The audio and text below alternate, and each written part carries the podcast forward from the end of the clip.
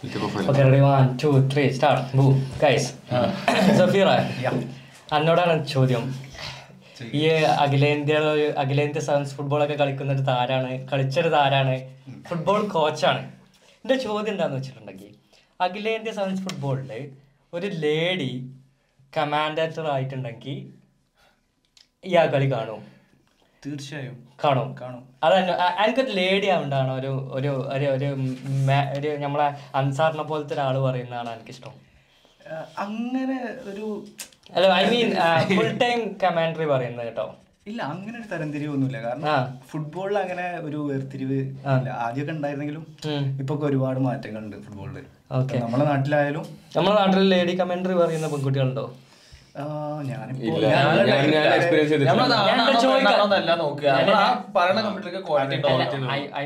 ഞാൻ- പറയാൻ കാരണം വരുന്നത് അപ്പൊ എന്റെ ശേഷം മൈക്കയിൽ ഫാത്തിമ എന്ന് പറഞ്ഞിട്ടുള്ള. അപ്പൊ അതിൽ ഇന്നലെ രാത്രി കാണേനെ.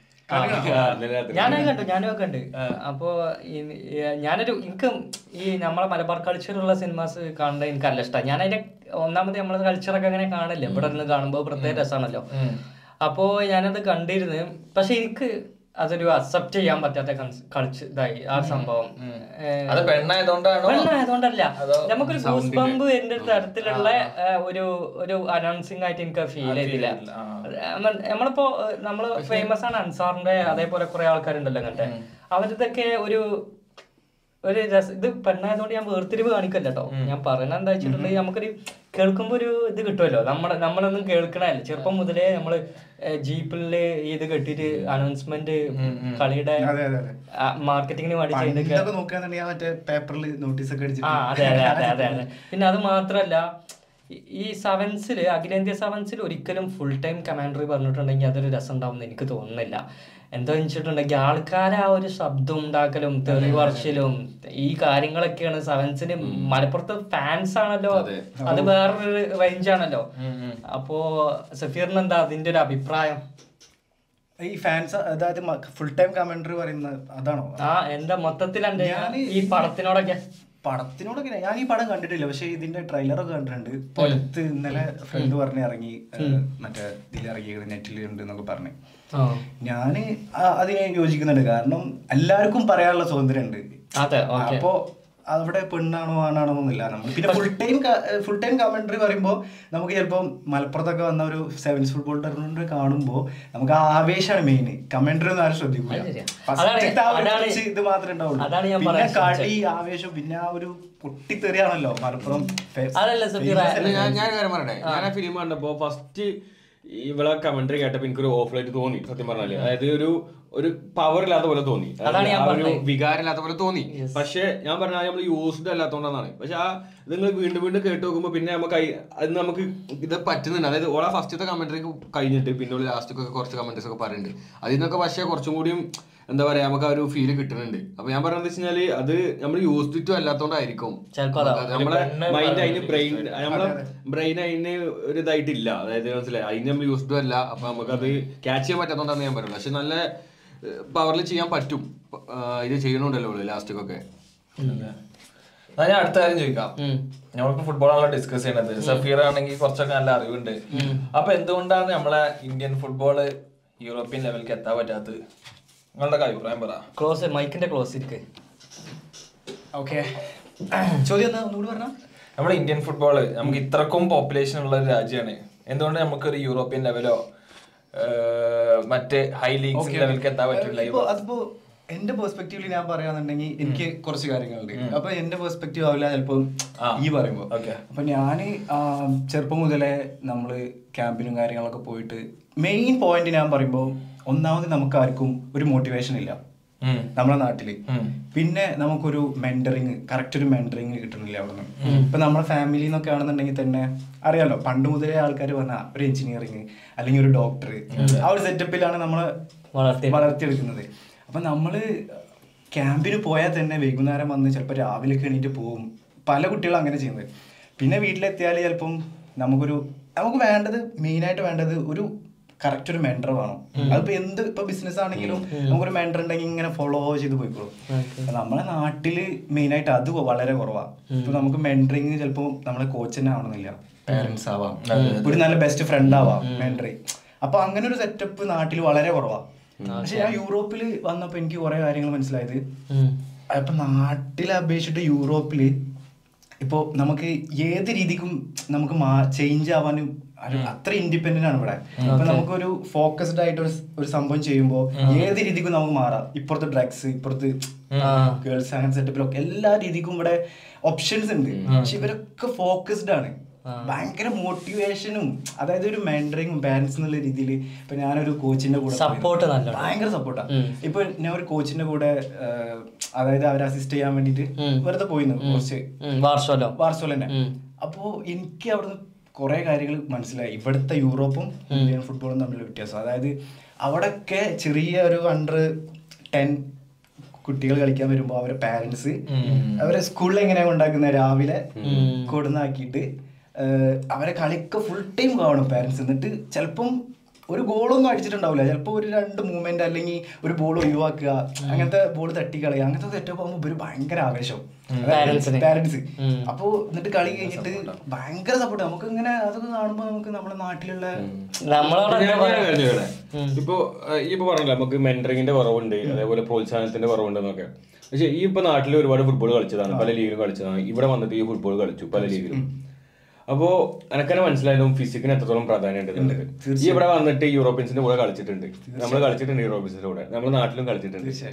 അപ്പോ ഫിസിക്കിന് ഇതിൽ ഭയങ്കര പ്രാധാന്യത്തിന്റെ റോളില്ലേ ഓ തീർച്ചയായും. കാരണം ഇപ്പോ ഞാൻ എനിക്ക് മെയിൻ ആയിട്ട് ഒരു പോയിന്റ് പറയാനുള്ളത് ഇപ്പൊ നമ്മൾ നാട്ടിൽ നിന്നൊക്കെ ഒരു ഞാൻ ഒരു ജസ്റ്റ് ഒരു എക്സാമ്പിൾ പറയാം. ഇപ്പൊ നമ്മളൊരു ഒരു സിനിമയുടെ കേസ് എടുത്തോ. ഇപ്പൊ നാട്ടിലൊക്കെ പണ്ടൊക്കെ നമ്മളൊരു സിനിമയുടെ എങ്ങനെ കണ്ടിരുന്നത്? അതായത് ഹോളിവുഡ്. ആ ഡയറക്ഷൻ യൂറോപ്പിന്റെ ആ ഹോളിവുഡ് നോക്കുക അത് വേറെ ഒരു രീതിയാണ് അപ്പൊ നാട്ടിൽ നമ്മളെ ഇന്ത്യൻ ഫുട്ബോളും യൂറോപ്യൻ ഫുട്ബോളും തമ്മിൽ കമ്പയർ ചെയ്യുമ്പോൾ ഇപ്പോഴും പറയുന്നത് എന്താ അറിയോ? അത് യൂറോപ്യൻ ഫുട്ബോളാണ് ഇത് ഇന്ത്യൻ ഫുട്ബോളാണ്.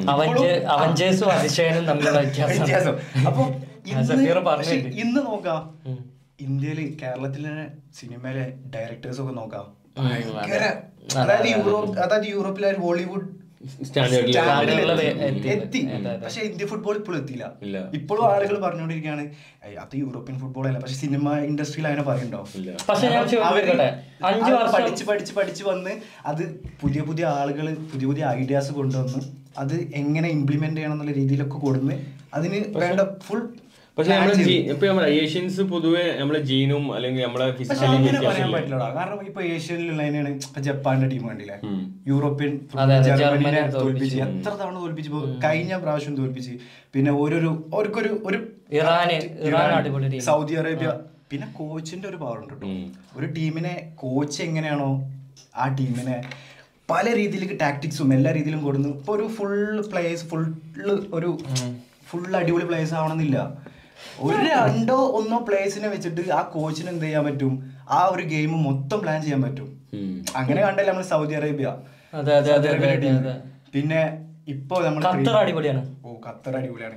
പിന്നെ പ്രീമിയർ ലീഗിനെ നോക്കുകയാണെന്നുണ്ടെങ്കിൽ നോക്കാം ആസ്റ്റൺ വില്ല എവിടെ കിടക്കുന്നത് അല്ല ഞാനൊരു കാര്യം പഠിച്ചു ഈ ഇറാന്റെ കാര്യം പറഞ്ഞപ്പോഴാട്ടോ. ഇറാനിൽ ഇത്രയും സാൻസാക്ഷൻ ഉണ്ട് അവർക്ക്. ഇത്രയും പ്രശ്നങ്ങളുണ്ട് പൊളിറ്റിക്കൽ പ്രശ്നങ്ങളുണ്ട്. കൺട്രീസിന് ഒരുപാട് കൺട്രീസിനായിട്ട് ട്രേഡ് ചെയ്യാൻ പറ്റില്ല. ഒരുപാട് കാര്യങ്ങളുണ്ട്. ഫിനാൻഷ്യലി ഒരുപാട് കൺട്രീനെ അപേക്ഷിച്ച് താഴെയാണ്. എന്നാലും അവരല്ലേ ഒളിമ്പിക്സിൽ ഒരുപാട് മെഡൽ നേടും. ഇന്ത്യൻ ഇന്ത്യ മെഡൽ നേടും. ഫുട്ബോളിൽ അവർ വേൾഡ് കപ്പിൽ എല്ലാ ഫുട്ബോളിലും ഉണ്ടാവും. ഒരുപാട് ടീമിനെ തോൽപ്പിക്കും അവർ അവർ ഒരുപാട് സ്പോർട്സിലും അത്ലറ്റിക്സിലും പിന്നെ ഇതിലൊക്കെ അവർ നല്ല ടോപ്പിൽ നിൽക്കുന്നവരുണ്ട്. അതെങ്ങനെയാണ്? പക്ഷെ ഇന്ത്യ നമുക്ക് ഇന്ത്യ എത്ര ഇൻവെസ്റ്റ്മെന്റ് ചെയ്യുന്നുണ്ട്? ഇന്ത്യയ്ക്ക് ഒരുപാട് ഇങ്ങനെ ചെയ്യുന്നുണ്ടോ? ഫുട്ബോളിന്റെ ഇൻഫ്രാസ്ട്രക്ചർ ഫുട്ബോൾ ഏതൊരു പ്ലെയറിനെ ഡെവലപ്പ് ചെയ്യണമെങ്കിലും ഈ യൂറോപ്പിലൊക്കെ നടക്കുന്ന വെച്ചാൽ ഏറ്റവും ഗ്രാസ് റൂട്ട് ലെവലിൽ തന്നെ ട്രെയിനിങ് നടക്കുന്നുണ്ട്. എന്ന് വെച്ച് കഴിഞ്ഞാൽ ഇപ്പൊ ഞാൻ എന്റെ ഒരു കൊളീഗിനോട് സംസാരിച്ചു കേട്ടോ. ജർമ്മനിയിലുള്ള ഒരു കൊളീഗാണ് വർക്കിനടുക്ക് അപ്പൊ അവർ പറഞ്ഞു വെച്ചാൽ കുട്ടിക്ക് രണ്ട് മൂന്ന് വയസ്സ് ആയി വരുന്നുള്ളൂ. ഇപ്പൊ തന്നെ ആ കുട്ടീനെ പോയിട്ട് ക്യാമ്പിൽ ഇട്ടിരുന്നത് എന്ന് വെച്ചാൽ പ്രോപ്പർ ഫുട്ബോൾ ക്യാമ്പ് അല്ല അത്. പക്ഷെ ഫുട്ബോൾ ആയിട്ട് കുറച്ചുകൂടി ഫെമിലറൈസ് ആവാൻ വേണ്ടിയിട്ടുള്ള ഇതിന് പോയിട്ടിട്ടുണ്ട്. എന്ന് വെച്ചാൽ ആ പ്രായത്തിൽ തന്നെ തുടങ്ങും ആർ സി വെങ്കർ പറഞ്ഞ ഒരു ഇന്റർവ്യൂവിൽ ഇന്നാൾ പറഞ്ഞിട്ടുണ്ടായിരുന്നു. ഒരു പ്ലെയറിന് വെച്ച് കഴിഞ്ഞാൽ ഏഴാം വയസ്സ് മുതൽ പതിനാലാം വയസ്സ് വരെ ആ പ്ലെയറിന്റെ ടെക്നീക്ക് സെറ്റ് ആയിരിക്കണം. പതിനാലാം വയസ്സ് കഴിഞ്ഞിട്ട് ടെക്നീക്ക് എനിക്ക് ഒരിക്കലും ഒരു പ്രൊഫഷണൽ ഫുട്ബോളർ ആയാൻ പറ്റില്ല. അപ്പൊ ഇവരെന്ന് വെച്ചാൽ ചെറുപ്പം മുതലേ ആ ട്രെയിനിങ് കൊടുക്കുന്നുണ്ട് പക്ഷെ നമ്മളൊക്കെ പല ആൾക്കാർ നമ്മുടെ നാട്ടിലൊക്കെ ക്യാമ്പിലൊക്കെ പോയി തുടങ്ങണ എത്ര ആ ടൈമിലാണ് നമ്മൾ ഞാനൊക്കെ ആ ടൈമിലാണ് ക്യാമ്പയിൻ സ്റ്റാർട്ട് ചെയ്തത്. പതിനാല് വയസ്സിന് ശേഷം. അതെ അതെ. എന്ന് വെച്ച് കഴിഞ്ഞാൽ ഇവിടെ തുടക്കം മുതലേ ആ രീതിക്കാണ് ഇവിടെ ട്രെയിനിങ് കാര്യങ്ങളൊക്കെ നടക്കുന്നത്. പിന്നെ ഇപ്പൊ ബാഴ്സലോണന്റെ കേസൊക്കെ ലാമാസി അക്കാഡമി ഉണ്ടല്ലോ. നമ്മളിപ്പോ ബാഴ്സലോണത്തെ ഏത് വലിയ player എടുക്കുകയാണെങ്കിലും Messi Piqué Busquets Xavi Iniesta ഏത് പ്ലെയർ എടുക്കുകയാണെങ്കിലും അവർ ഈ അക്കാഡമി ത്രൂ വന്ന ആൾക്കാരാണ്. ബാഴ്സലോണന്റെ ഏറ്റവും വലിയ ഗുണം വെച്ചാൽ ഇവർക്ക് ഹോം ഗ്രൗണ്ട് പ്ലെയേഴ്സ് ആണ് ഇവരുടെ അക്കാഡമി അത്രക്കും സെറ്റ് ആണ്. നമ്മുടെ ഇന്ത്യയിൽ തന്നെ അങ്ങനത്തെ സ്കൂൾസ് ഇപ്പൊ സ്റ്റാർട്ട് ചെയ്തു. ബൈച്ചുംപൂട്ടിന്റെ സ്കൂളും പിന്നെ ടാറ്റന്റെ ഒക്കെ ഒരുപാട് സ്കൂൾസും ഇപ്പൊ സ്റ്റാർട്ട് ചെയ്ത് വരുന്നുണ്ട്. നല്ല കാര്യമാണ്. അതെ ചെറുപ്പം മുതൽ തന്നെ ആ ഒരു ട്രെയിനിങ് കാര്യങ്ങളൊക്കെ കൊടുത്തിട്ട് വേണം അതൊക്കെ എന്നാലേ മെച്ചപ്പെടുള്ളൂ. ഓക്കെ. സഫീറ ഇപ്പൊ അഞ്ചു വർഷം മുമ്പ് നോക്കുകയാണെങ്കിൽ ഇപ്പൊ നോക്കുകയാണെന്ന് വെച്ചാൽ ഇന്ത്യൻ ഫുട്ബോളിന്റെ ഒരു ഡെവലപ്മെന്റ് എങ്ങനെ നീ കണ്ട് ഞാൻ എന്റെ ഒരു. പെർസ്പെക്റ്റീവ് പറയാന്നുണ്ടെങ്കിൽ. ഞാനിപ്പോ ഐ എസ് എല്ലിൽ തുടങ്ങാം ഐ എസ് എല്ലിൽ ഇപ്പോ പത്ത് വർഷത്തോളമായി. തുടങ്ങിയിട്ട്. അപ്പോ നമ്മളിപ്പോ ഞാൻ കഴിഞ്ഞ ഈ കഴിഞ്ഞ കുറച്ച് മുമ്പ് രണ്ട് ഈ കളി അല്ലാത്തതിന് മുന്നത്തെ കളി കണ്ടായിരുന്നു അപ്പോ ഐ എസ് എല്ലിനെ കുറിച്ച് എന്താ പറയാനുള്ളത്? എങ്ങനെയാണ് എങ്ങനെ നോക്കി കാണാൻ ഐ എസ് എല്ലിൽ ഞാൻ കണ്ട ഇന്ത്യൻ ഫുട്ബോളിനെ ഇന്റർനാഷണൽ ലെവലിൽ ഇന്ത്യൻ ഫുട്ബോളിനെ ഇന്ത്യൻ നാഷണൽ ടീമിനെ ഒരുപാട് ഹെൽപ്പ് ചെയ്യാൻ സഹായിക്കും എന്നാണ് ഞാൻ കരുതുന്നത്. പക്ഷേ ഇങ്ങനൊക്കെ. അതുപോലത്തെ ഒരുപാട് പ്ലേയേഴ്സ് വരാൻ കാരണം ഐ എസ് എൽ ആ രീതിക്ക് ഒരു വേറെ ലെവലിലേക്ക് എത്തിക്കാൻ സാധിച്ചു ഐ എസ് എൽ പക്ഷെ ഐ എസ് എല്ല് ഫസ്റ്റ് ഉള്ള ഫസ്റ്റ് ഉണ്ടായിരുന്ന ഒരു ഹൈപ്പ് ഐ എസ് എല്ലിന് ഇപ്പോഴും ഉണ്ടാവും. അതാ ഞാൻ പറഞ്ഞത്. എനിക്ക് നമ്മളത് കാണാനായിട്ട് നമുക്ക് തോന്നുന്നതാണ്? എനിക്ക് എനിക്ക് ഞാൻ തോന്നുന്നത് ഞാൻ സത്യം പറഞ്ഞാൽ ഞാനും ഫോളോ ഞാൻ ഞാൻ ഫസ്റ്റ് രണ്ട് സീസൺ ഈ സംഭവം എന്താ ഞാൻ പറയല്ലേ നമ്മൾ ഈ പ്രീമിയർ ലീഗും ചാമ്പ്യൻസ് ലീഗും കണ്ടു കഴിഞ്ഞിട്ട് നേരെ ഐ എസ് എല്ലിലേക്ക് വരുമ്പോ നമുക്ക് എന്തോ പോലെയാണ് അത് ഓപ്പൺ ആയിട്ട് പറയാൻ കാരണം ഇപ്പൊ ഒരു ഫുട്ബോളർ എന്ന നിലയിൽ നമ്മളിപ്പോ എല്ലാവരും കാണുന്നു. അപ്പൊ ഒരു അഞ്ചു വർഷം ഒരു പത്ത് വർഷം മുന്നേ ചാമ്പ്യൻസ് ലീഗും പ്രീമിയർ ലീഗും കാണുന്നവര് വളരെ കുറവായിരുന്നു. കുറവെന്നല്ല ഇപ്പത്തെ അപേക്ഷിച്ചിട്ട് കുറവായിരുന്നു. പക്ഷെ ഇപ്പോൾ എല്ലാവരും കാണലുണ്ട് പ്രീമിയർ ലീഗും ചാമ്പ്യൻസ് ലീഗും അല്ലെങ്കിൽ പിന്നെ നമ്മളെ പാരീസ് ലീഗ് അതൊക്കെ കാണലുണ്ട്. പക്ഷെ അതൊക്കെ കഴിഞ്ഞ് നമ്മൾ ഈ നേരെ ഐ എസ് എല്ലിലേക്ക് വരുമ്പോൾ ഭയങ്കര ഡിഫറെന്റ് ഉണ്ട്. ഇപ്പോഴും ആളുകൾ പറയുന്നത് എന്താ ഞാൻ നേരത്തെ പറഞ്ഞ പോലെ യൂറോപ്യൻ ഫുട്ബോൾ അല്ലേ? പക്ഷെ യൂറോപ്യൻ പ്ലേയേഴ്സും അവിടെ കളിക്കുന്നുണ്ട് കുറെ പേര്. എന്നിട്ടും നമുക്കൊരു അത്ര അങ്ങോട്ട് എനിക്ക് തോന്നിയത് എന്താ വെച്ചാൽ ഇപ്പൊ രണ്ട് ബോൾ ടച്ച് ചെയ്തിട്ട് പിന്നത്തെ ബോൾ നമ്മുടെ നാട്ടിൽ കളിക്കണ പോലെ അടിച്ച് മേലെ പക്ഷെ ഒരു കാര്യം ഞാൻ ഞാനത് ഒരുപാട് കളി ശ്രദ്ധിച്ചിട്ടുണ്ട്. പക്ഷേ നമ്മൾ തോറ്റോട്ടെ പക്ഷെ തോൽക്കണതല്ലേ. ഇപ്പൊ ഞാനൊക്കെ ക്യാമ്പ് ചെയ്യുമ്പോൾ നമ്മൾ കോച്ച് പറയാറുണ്ട് തോറ്റോട്ടെ തോറ്റ് കഴിഞ്ഞാൽ കാണികൾ പറയണം. നല്ല കളിയായിരുന്നു ആ ഒരു അതാണ് ഒരു ഫുട്ബോൾ അതുകൊണ്ട് തോൽവി നമ്മുടെ വിജയത്തിലേക്കുള്ള ഒരു പാതയാണല്ലോ. അപ്പൊ തോൽക്കണതല്ലേ. നമ്മൾ കളി കഴിഞ്ഞ് ഇങ്ങോട്ട് ഇറങ്ങുമ്പോ ഓ അവർ തോറ്റാലും അവർ നല്ല രീതിയിൽ കളിച്ചു. കളിച്ചു അതാണ് നമുക്ക് വേണ്ടത്. അതാണ് ഒരു ഫുട്ബോളർ എന്ന നിലയിൽ ഒരു പ്ലെയർ എന്ന നിലയിൽ നമുക്ക് വേണ്ടത്. പിന്നെ ഒരു കാര്യം ഞാൻ എന്താ വെച്ചാൽ ശ്രദ്ധിച്ചിട്ടുള്ളത് ഇന്ത്യ ഇപ്പൊ ഈ ഇന്ത്യ ചെറിയ ടീമുകളുണ്ടല്ലോ. നമ്മളെ രാജ്യക്കാരായിട്ട് കളിക്കുമ്പോൾ പിന്നെ ശ്രീലങ്ക അങ്ങനത്തെ സാഫ് കപ്പ് ഒക്കെ കളിക്കുമ്പോൾ അപ്പൊ നമുക്ക് ഇന്ത്യന്റെ കളി ഒരുപാട് ഇമ്പ്രൂവ്മെന്റ് ആയിട്ട് തോന്നുന്നുണ്ട്. തോന്നും പക്ഷെ പിന്നെ ഇവർ ഈ ഖത്തർ ഇവരായിട്ടൊക്കെ കളിക്കുമ്പോൾ നമുക്ക് എന്തോ പോലെ ഇത് അതാണ് ഒരു പ്രശ്നം വരുന്നത്. അതിനി മെന്റലി ഇന്ത്യൻ ടീമിന് ഇവരൊക്കെ കാണുമ്പോഴുള്ള പ്രശ്നമാണോ അത് എനിക്ക് തോന്നുന്നത് എന്താ വെച്ചാൽ ഞാൻ പറയല്ലോ ഇന്ത്യയിൽ നല്ല പ്ലേസ് ഉണ്ട്. ഇപ്പോഴും കളിക്കുന്നതിലും ഇപ്പൊ ചേത്രിയുടെ കേസൊക്കെ പറയാന്നുണ്ടെങ്കിൽ എവിടെ എത്തേണ്ട പ്ലെയർ ആണ് ചേത്രി നല്ല പൊട്ടൻഷ്യൽ ഉള്ള പ്ലെയറാണ് ഇപ്പൊ നമ്മൾ ഇപ്പൊ ജപ്പാന്റെ ഐ മീൻ നമ്മളെ കൊറിയയുടെ പ്ലെയർ സണ് ഉം. ടോട്ടനാമിൽ കളിക്കുന്ന കളി കണ്ടില്ലേ? ഓനെ എവിടെ ആ ഒരു എത്ര ഒരു നാല് ആറ് ഏഴ് പേരായിട്ട് ഒരു ഒരു ഗോൾ അടിക്കുന്നുണ്ട്. അതെ അതെ. അതേപോലെ തന്നെ ചേത്രിയും ചാമ്പ്യൻസ് ലീഗ് കളിക്കുന്ന ഒരു പ്ലെയറാണ് അതെ അതെ. ഞാൻ പലതവണ ആലോചിച്ചിട്ടുണ്ട് ചേത്രിയൊക്കെ ഇന്ത്യയിൽ കളിക്കണ ഈ ഒരു കളി. അതായത് ഓനക്ക് നല്ല പൊട്ടൻഷ്യൽ ഉള്ള മൂപ്പർക്ക് നല്ല പൊട്ടൻഷ്യൽ ഉള്ള ഒരു പ്ലെയറാണ് അപ്പോൾ എനിക്ക് തോന്നുന്നത് കോച്ചിന് നല്ല പ്രാധാന്യമുണ്ട് ഒരു ടീം പ്ലെയറെ മുന്നോട്ട് കോച്ച് എവിടെ ഇടണം അല്ലെങ്കിൽ എങ്ങനെ കളിക്കണം എന്നുള്ള അല്ലെങ്കിൽ ആ ടീമിനെ നയിക്കണം. അപ്പൊ നേരത്തെ പറഞ്ഞല്ലോ ഇപ്പോൾ നമ്മൾ ഈ ഖത്തർ നെറ്റ് സൗദി അറേബ്യ നെറ്റ് ഒക്കെ കളിക്കുമ്പോൾ സൗദി അറേബ്യ ഒക്കെ എന്ന് പറഞ്ഞാൽ ഇപ്പം അടുത്ത് വന്നൊരു ടീമാണ്. അവരിട്ട് കളിക്കുമ്പോൾ നമ്മൾ അത്രയും പ്രൊഫഷണൽ ആയിട്ട് കളിക്കണം. കാരണം ഇന്ത്യ എന്ന് പറഞ്ഞ ടീം എത്രയോ ആയിട്ട് സെറ്റായി സെറ്റായി വരുന്ന പക്ഷെ ഇപ്പോഴും കംപ്ലീറ്റ്ലി സെറ്റായി നമ്മൾ പറയാൻ പറ്റില്ല കളി കാണുന്ന ഒരാൾ അപ്പം ഞാൻ പറയുമ്പോൾ നമ്മൾ യൂറോപ്യൻ ഫുട്ബോളൊക്കെ കാണുന്ന ഒരാൾ ഇന്ത്യൻ ഫുട്ബോൾ കാണുമ്പോൾ നമുക്ക് എനിക്ക് തോന്നിയിട്ടുണ്ട്. വാരിസിന് എങ്ങനെയാണ് തോന്നിയിട്ടുണ്ടാവും അത്രയും ഓക്കെ ചില രണ്ട് മൂന്ന് കളി കളിച്ച പിന്നെ കളിക്കുന്ന കളി നമുക്ക് ഭയങ്കര ഒരു അക്സെപ്റ്റ് ചെയ്യാൻ പറ്റാത്ത ഓരോരോ ഡെവലപ്മെന്റ് ഉണ്ട്. പക്ഷെ നമുക്ക് നമ്മൾ ഈ ഞാൻ പറഞ്ഞല്ലോ നമ്മൾ നമുക്ക് ഉള്ളിൽ നിന്ന് പറയാൻ പറ്റില്ല അത്ര ഡെവലപ്മെന്റ് ഉണ്ടെന്ന് കാരണം എനിക്ക് തോന്നുന്നു ഒരു കോച്ചിനെ തന്നെ പരീക്ഷിക്കാതെ ഇപ്പോ ഞാൻ എക്സാമ്പിൾ പറയാന്നുണ്ടെങ്കിൽ നമ്മളെ ടഷൽ ചാമ്പ്യൻസ് ലീഗ് നേടി കൊടുത്ത് രണ്ടായിരത്തി ഇരുപത്തിരണ്ടിൽ ഇരുപത്തൊന്ന് ഇരുപത്തിരണ്ട് ഇരുപത്തൊന്നാണ് തോന്നുന്നില്ലേ ഇരുപത്തൊന്നിൽ. ചെൽസിക്ക്. ആ ടീമിനെ പത്ത് വർഷത്തിന് ശേഷമാണ് ചാമ്പ്യൻസ് ലീഗ് നേടിക്കൊടുക്കുന്നത്. എന്നിട്ട് പിറ്റത്തെ പ്രാവശ്യം റിസൾട്ട് ഉണ്ടായില്ല. അത്രയും റിസൾട്ട് ഉണ്ടായി കൊടുത്തിട്ട് പുള്ളിക്കാരൻ നിർത്തി അവിടെ? ഇല്ല. പറഞ്ഞാച്ചി അടുത്ത കോച്ചിനെ കൊടുന്ന് പ്ലേസ് ഒക്കെ പോയി. അതേപോലെയാണ് ഓരോ ക്ലബും ഇപ്പൊ അത് ഇന്ത്യൻ ഫുട്ബോൾ അത് മനസ്സിലാക്കണില്ല എന്ന് എനിക്ക് തോന്നുന്നത് കാരണം ഒരു കോച്ചിനെ തന്നെ വെച്ചിട്ട് ടീമിനെ ബിൽഡ് ചെയ്യാതെ പല കോച്ചിനെ അതായത് പൊട്ടൻഷ്യൽ ഉള്ള പല കോച്ചിനെ ട്രൈ ചെയ്തിട്ട് ഇന്ത്യൻ ഫുട്ബോളിനെ വളർത്തണം. വളർത്തണം എന്നാ ഞാൻ പറയുന്നത്. പല രണ്ടായിരത്തി പത്തൊമ്പത് തൊട്ടിട്ട് സെയിം കോച്ചാണ് ഇപ്പൊ നാല് വർഷമായിട്ട്. ഒരു കോച്ചാണ് ഈ എറിക് ടെൻ സ്റ്റിമാച്ച്, ഹാഗിനെ സ്റ്റിമാച്ച്. ഞാനൊരു കാര്യം ചോദിക്കട്ടെ? ഈ എറിക് എറിക് ടെൻ ഹാഗ് ഇല്ലേ മാഞ്ചസ്റ്ററിന്റെ പുള്ളിക്കാരൻ എപ്പോഴും ഇങ്ങനെ കീപ്പ് ചെയ്യണ്ടോന്ന് എന്റെ അഭിപ്രായം എന്താ? എനിക്ക് തോന്നുന്നു അത് പുള്ളിക്കാരൻ ഒരു ഹിസ്റ്ററി ഉണ്ടായിരുന്നു അതുകൊണ്ടാവാം അവിടെ കീപ്പ് ചെയ്യുന്നത്. പക്ഷെ ഞാൻ അക്സെപ്റ്റ് ചെയ്യുന്നില്ല. കാരണം എന്തായാലും യൂറോപ്യൻ ഫുട്ബോൾ എന്തായാലും പുള്ളിക്കാരനെ മാറ്റും. കാരണം യൂറോപ്യൻ ഫുട്ബോളിന്റെ ഒരു പാരമ്പര്യം അങ്ങനെയാണ്. അതായത് ഒരു കോച്ചിനെ തന്നെ നിലനിർത്തൂല. കാരണം അവർ ഒരു കോച്ചിന് പുതിയ കോച്ചിനെ കൊടുത്താൽ അവർ വേറെ രണ്ട് പ്ലേയേഴ്സിനെ അവർ കണ്ടെത്തും ആ ടീമിനെ അവർ അല്ല പൊട്ടൻഷ്യൽ സഫീറ ഞാൻ ചോദിക്കട്ടെ ഈ മാഞ്ചസ്റ്ററിൽ റൊണാൾഡോ പറഞ്ഞ ഒരു സ്റ്റേറ്റ്മെന്റ് ഉണ്ട്. മാഞ്ചസ്റ്ററിലെ ടീമിൽ നിൽക്കാറുണ്ട് ഭയങ്കര ബുദ്ധിമുട്ടാണ് അത് കൂടാതെ ജോസെ മൗറിഞ്ഞ് സെയിം കാര്യം പറഞ്ഞു. നിങ്ങൾ ഈ മുമ്പിൽ ഞങ്ങൾ ഒരു ട്രോഫി എടുത്തത്. അതേ സെക്കൻഡ് പ്ലേസിലോട്ട് ഞാൻ മാഞ്ചസ്റ്ററിനെ കൊടുന്നത് നിങ്ങൾ കണ്ടു. അതിൽ ഞാൻ എത്രമാത്രം ബുദ്ധിമുട്ടി ബാക്ക് എൻഡിൽ ഇതിന്റെ ബാക്കിൽ എന്തൊക്കെയാ നടക്കുന്നുള്ളത് ആൾക്കാർക്ക് അറിയില്ല. ഓക്കെ അത് പറഞ്ഞിട്ടുണ്ട്. മുമ്പ് തന്നെ തന്നെ മുമ്പുണ്ടായിരുന്ന മാഞ്ചസ്റ്റർ അല്ല ഇപ്പോ. അതെന്താ മാനേജ്മെന്റിന്റെ കാര്യങ്ങൾ അലക്സ് ഫെർഗസൺ പറയുന്നോണ്ടല്ലേ ആ, വാ. അതാണോ അത് ഓണേഴ്സിന്റെ ഓണേഴ്സിന്റെ അത്രക്കും ബിൽഡ് ചെയ്തൊരു ക്ലബ്ബാണ് അത്ര വർഷം എടുത്ത് ബിൽഡ് ചെയ്തൊരു ക്ലബ്ബാണ് മാറുമ്പോ സ്വാഭാവികമായിട്ട് ഉണ്ടാവുന്ന പ്രശ്നങ്ങൾ ഉണ്ടാവൂലേ?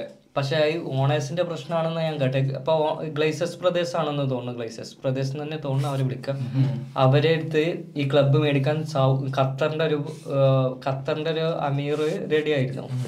അപ്പോ പുള്ളിക്കാരൻ ആദ്യം ഫൈവ് ബില്യൺ ഡോളേഴ്സിന്റെ പ്രപ്പോസൽ വെച്ച് സിക്സ് ബില്യന്റെ പ്രപ്പോസൽ വെച്ച് എയ്റ്റ് ബില്യന്റെ പ്രപ്പോസലിൽ എല്ലാ ഡെപ്തും തീർത്തോള ക്ലബിന്റെ ക്ലബിന്റെ സ്റ്റേഡിയം ശരിയാക്കിക്കോളാം എന്ന് പറഞ്ഞിട്ടാണ് പ്രപ്പോസൽ വെച്ച്. അതുവരെ അവർ റിജക്ട് ചെയ്ത്.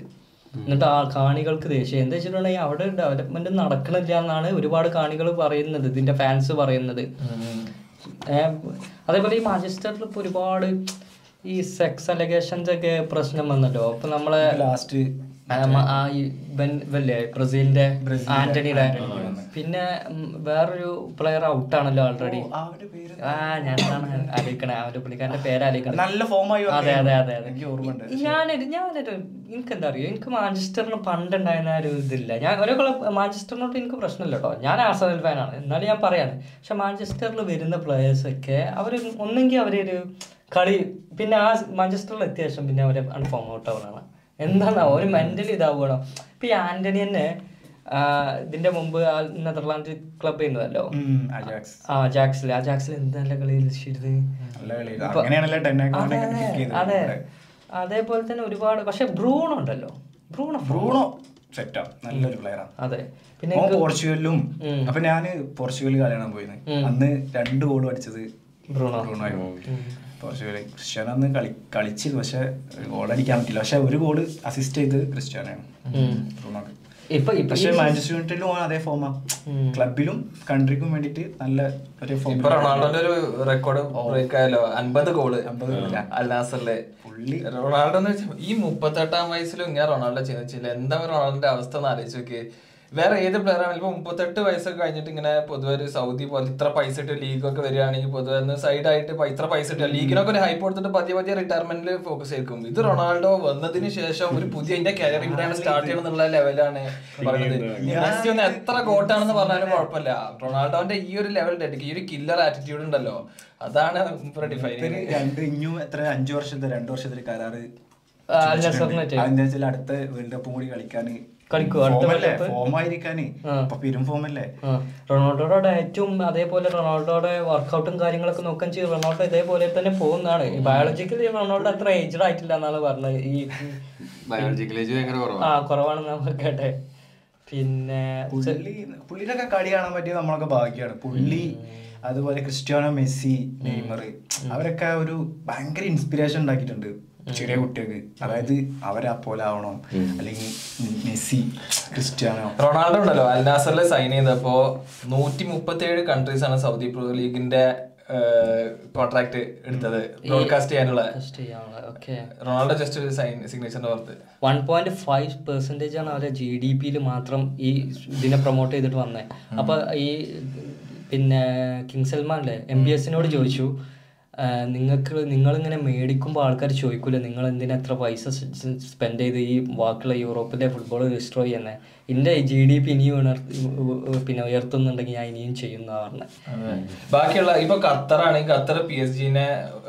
സ്പോൺസർ ചെയ്തില്ലേ എന്ന് വെച്ച് കഴിഞ്ഞാൽ അവർ അങ്ങനത്തെ അവിടെ വെച്ചിട്ട് തന്നെ അങ്ങനത്തെ ഒരു ഇൻവെസ്റ്റ്മെന്റ് നടത്തിയിട്ടുള്ളത്. അതുപോലെ തന്നെ ഇത്തിഹാദ് എമിറേറ്റ്സ് ഒക്കെ അങ്ങനെ തന്നെ ചെയ്തിട്ടുള്ളത്. പക്ഷെ സൗദിയാണ് പ്ലേയേഴ്സിന് മൊത്തത്തിൽ കൊണ്ടുവന്നിട്ട് അവരുടെ ലീഗിനെ മൊത്തത്തിൽ ട്രാൻസ്ഫോം ചെയ്തത്.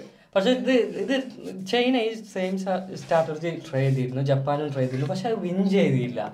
അവരന്ന് ടവസ് ഒക്കെ പോയല്ലോ ചൈനയിലോട്ട്.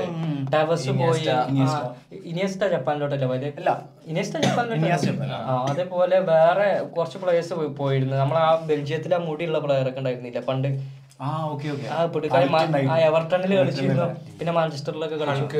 ആൾക്ക് ആൾക്ക് പോയിരുന്നു. അൾക്ക് ആൾക്ക് ബ്രസീലിന്റെ അവർ പോയിരുന്നു ചൈനയിൽ. അവരൊക്കെ ഒരുപാട് പൈസ ഉണ്ടാക്കി. പക്ഷെ എന്താ പറയുക ഇവിടെ വിജയിക്കാൻ കാരണം ഒന്നാമത് എന്താ വെച്ചിട്ടുണ്ടെങ്കിൽ റൊണാൾഡോ വന്നും ചെയ്തു. പിന്നെ പിന്നെ ഒരു ടീമോ രണ്ട് ടീമോ അല്ല ബിൽഡ് ചെയ്ത് ആറ് ടീമിന്റെ എങ്ങാനും ബിൽഡ് ചെയ്തു. അത് ആറ് ടീമിനെ ബിൽഡ് ചെയ്ത്. ആ കാര്യത്തിൽ റൊണാൾഡോ ഒന്നും പറയാനില്ലട്ടോ. കാരണം അങ്ങനെ നിന്ന ഒരു സൗദി അല്ലെങ്കിൽ ഈ ദുബായ് ആ ഒരു സെറ്റപ്പിലൊന്നും ഫുട്ബോൾ എന്ന് പറഞ്ഞാൽ നമുക്ക് അങ്ങനെ അക്സെപ്റ്റ് ചെയ്യാൻ പറ്റാത്തൊരു ഇതായിരുന്നു. പിന്നെ വേറൊരു കാര്യം ഈ യൂറോപ്യൻ പ്ലേയേഴ്സിനെ അവിടെ എത്തിച്ച്. ഈ പിന്നെ ഈ സൗദി ലീഗ് എന്ന് പറയുന്നത് യൂറോപ്പിൽ നല്ല ഒരു വാഷിംഗ് പിന്നെ ഫേമസ് അല്ല എന്നുണ്ടെങ്കിൽ ഈ മിഡിൽ ഈസ്റ്റ് റീജിയനിൽ ഇവരെ ലീഗ് നല്ല ആരുള്ള ലീഗാണ്. ഈ ഈ അൽനസറും ഈ പിന്നെ ഇലാലും തമ്മിലുള്ള വാ- വാശി നല്ലുണ്ട്. അതെ.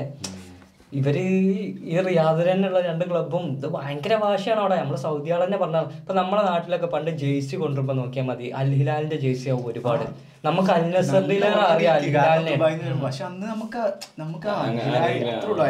അതെ, അതെ. നമുക്ക് അതിന്റെ ഒരു എന്തൊരു പവറാണ് ആ ടീമിനൊക്കെ. പിന്നെ ആലോചിക്ക ബെൻസിമൊക്കെ ബാലൻഡിയോർ കിട്ടി നിന്ന ടൈമിൽ. അവിടെ എത്തിച്ചില്ലേ? അതൊക്കെ ക്രിസ്ത്യാനോന്റെ ഒരു പവറാണ് അത് ഇനി ഒരുപാട് പ്ലേയേഴ്സ് പോകും. എന്താ വെച്ചാൽ പേയ്മെന്റ് ഇല്ലേ? പേയ്മെന്റ് ഉണ്ടെങ്കിൽ പോവുക ആരായാലും. പിന്നെ എല്ലാവരും personal tax two hundred million dollars Cristiano റൊണാൾഡോക്ക് കൊടുക്കണമെങ്കിൽ ആ ഓന്റെ അക്കൗണ്ടിലേക്ക് വരിക. അതിന് അവിടെ പേഴ്സണൽ ടാക്സ് ഇവിടെ ഇല്ല പോലെ നമുക്കുള്ള പോലെ അതൊന്നും ഇല്ല. അവിടെ ആവശ്യമില്ല. ആ പൈസ കറക്റ്റ് നമുക്ക് കിട്ടുന്നുണ്ട് എന്റെ ഒരു അഭിപ്രായം. ഇപ്പൊ കുറെ പേര് ഞാൻ സോഷ്യൽ മീഡിയയിലൊക്കെ കണ്ടിട്ടുണ്ട്. ഇപ്പോ ഇപ്പൊ ഫുട്ബോളിനെ പറയിപ്പിക്കാനായിട്ടാണ് സൗദിക്ക് പോയി പൈസക്ക് വേണ്ടി പോയി. അങ്ങനത്തെ കുറെ ഇതുണ്ടായിരുന്നല്ലോ സെയിം സംഭവം തന്നെയല്ലേ ഈ പിന്നെ ബ്രിട്ടീഷര് കാണിച്ചേ. അവർ പോയി കണ്ട് പോർച്ചുഗലിലും ബ്രസീലിലും ഇവിടെ ഉള്ള പ്ലേയേഴ്സിനൊക്കെ കൊടുന്നു അവിടെ നല്ല ലീഗ് ഉണ്ടായിരുന്നില്ല? പെലൊക്കെ കളിച്ചിരുന്നത്. ഏഹ് ആ ലീഗിലുള്ള നല്ല പ്ലേയേഴ്സിനെ കൊടുത്തിട്ടല്ലേ അവർ ചെയ്ത്. ഇവർ ചെയ്യുമ്പോൾ എന്ത് പ്രശ്നമില്ല. അവർ മറ്റേ മിഡിൽ ഈസ്റ്റിൽ ചെയ്യുമ്പോൾ പ്രശ്നം ഡബിൾ ഡബിൾ സ്റ്റാൻഡേർഡ് ആണ് അവിടെ. അപ്പൊ ബാക്ക് ടു ഈ മൂവിയുടെ ടോപ്പിക്ക് ഞാൻ ചോദിക്കട്ടെ പക്ഷേ നിങ്ങൾ കണ്ടില്ല നിങ്ങൾക്കൊരു മലപ്പുറം നമ്മൾ മലപ്പുറത്തേരായതുകൊണ്ട് ചോദിക്കട്ടോ. മലപ്പുറം സ്ലാങ് തോണിയ ഒരു മലപ്പുറം സ്ലാങ് കറക്റ്റ് ആയിട്ട് തോന്നിയിട്ടുള്ള ഒരു മൂവി ഏതാ? ബസ് കണ്ടക്ടറിലെ മമ്മൂട്ടിന്റെ കറക്റ്റ് എനിക്ക് ഐ മീൻ അല്ല ഈ പറഞ്ഞ അടിപൊളിയാ സുഡാനി ഫ്രം നൈജീരിയ അടിപൊളിയല്ലേ. നിങ്ങളേതാ? ഏ? അത് പ്രോപ്പർ പ്രോപ്പർ മലയാളം കേൾട്ടൻ പത്ത്. കേരള- കേൾപ്പത്ത് എന്താ അറിയോ കേൾപ്പത്ത് കുറെ ഓവർ ആക്കിയിട്ടുണ്ട്. പക്ഷെ സുഡാനി ഫ്രം നൈജീരിയ.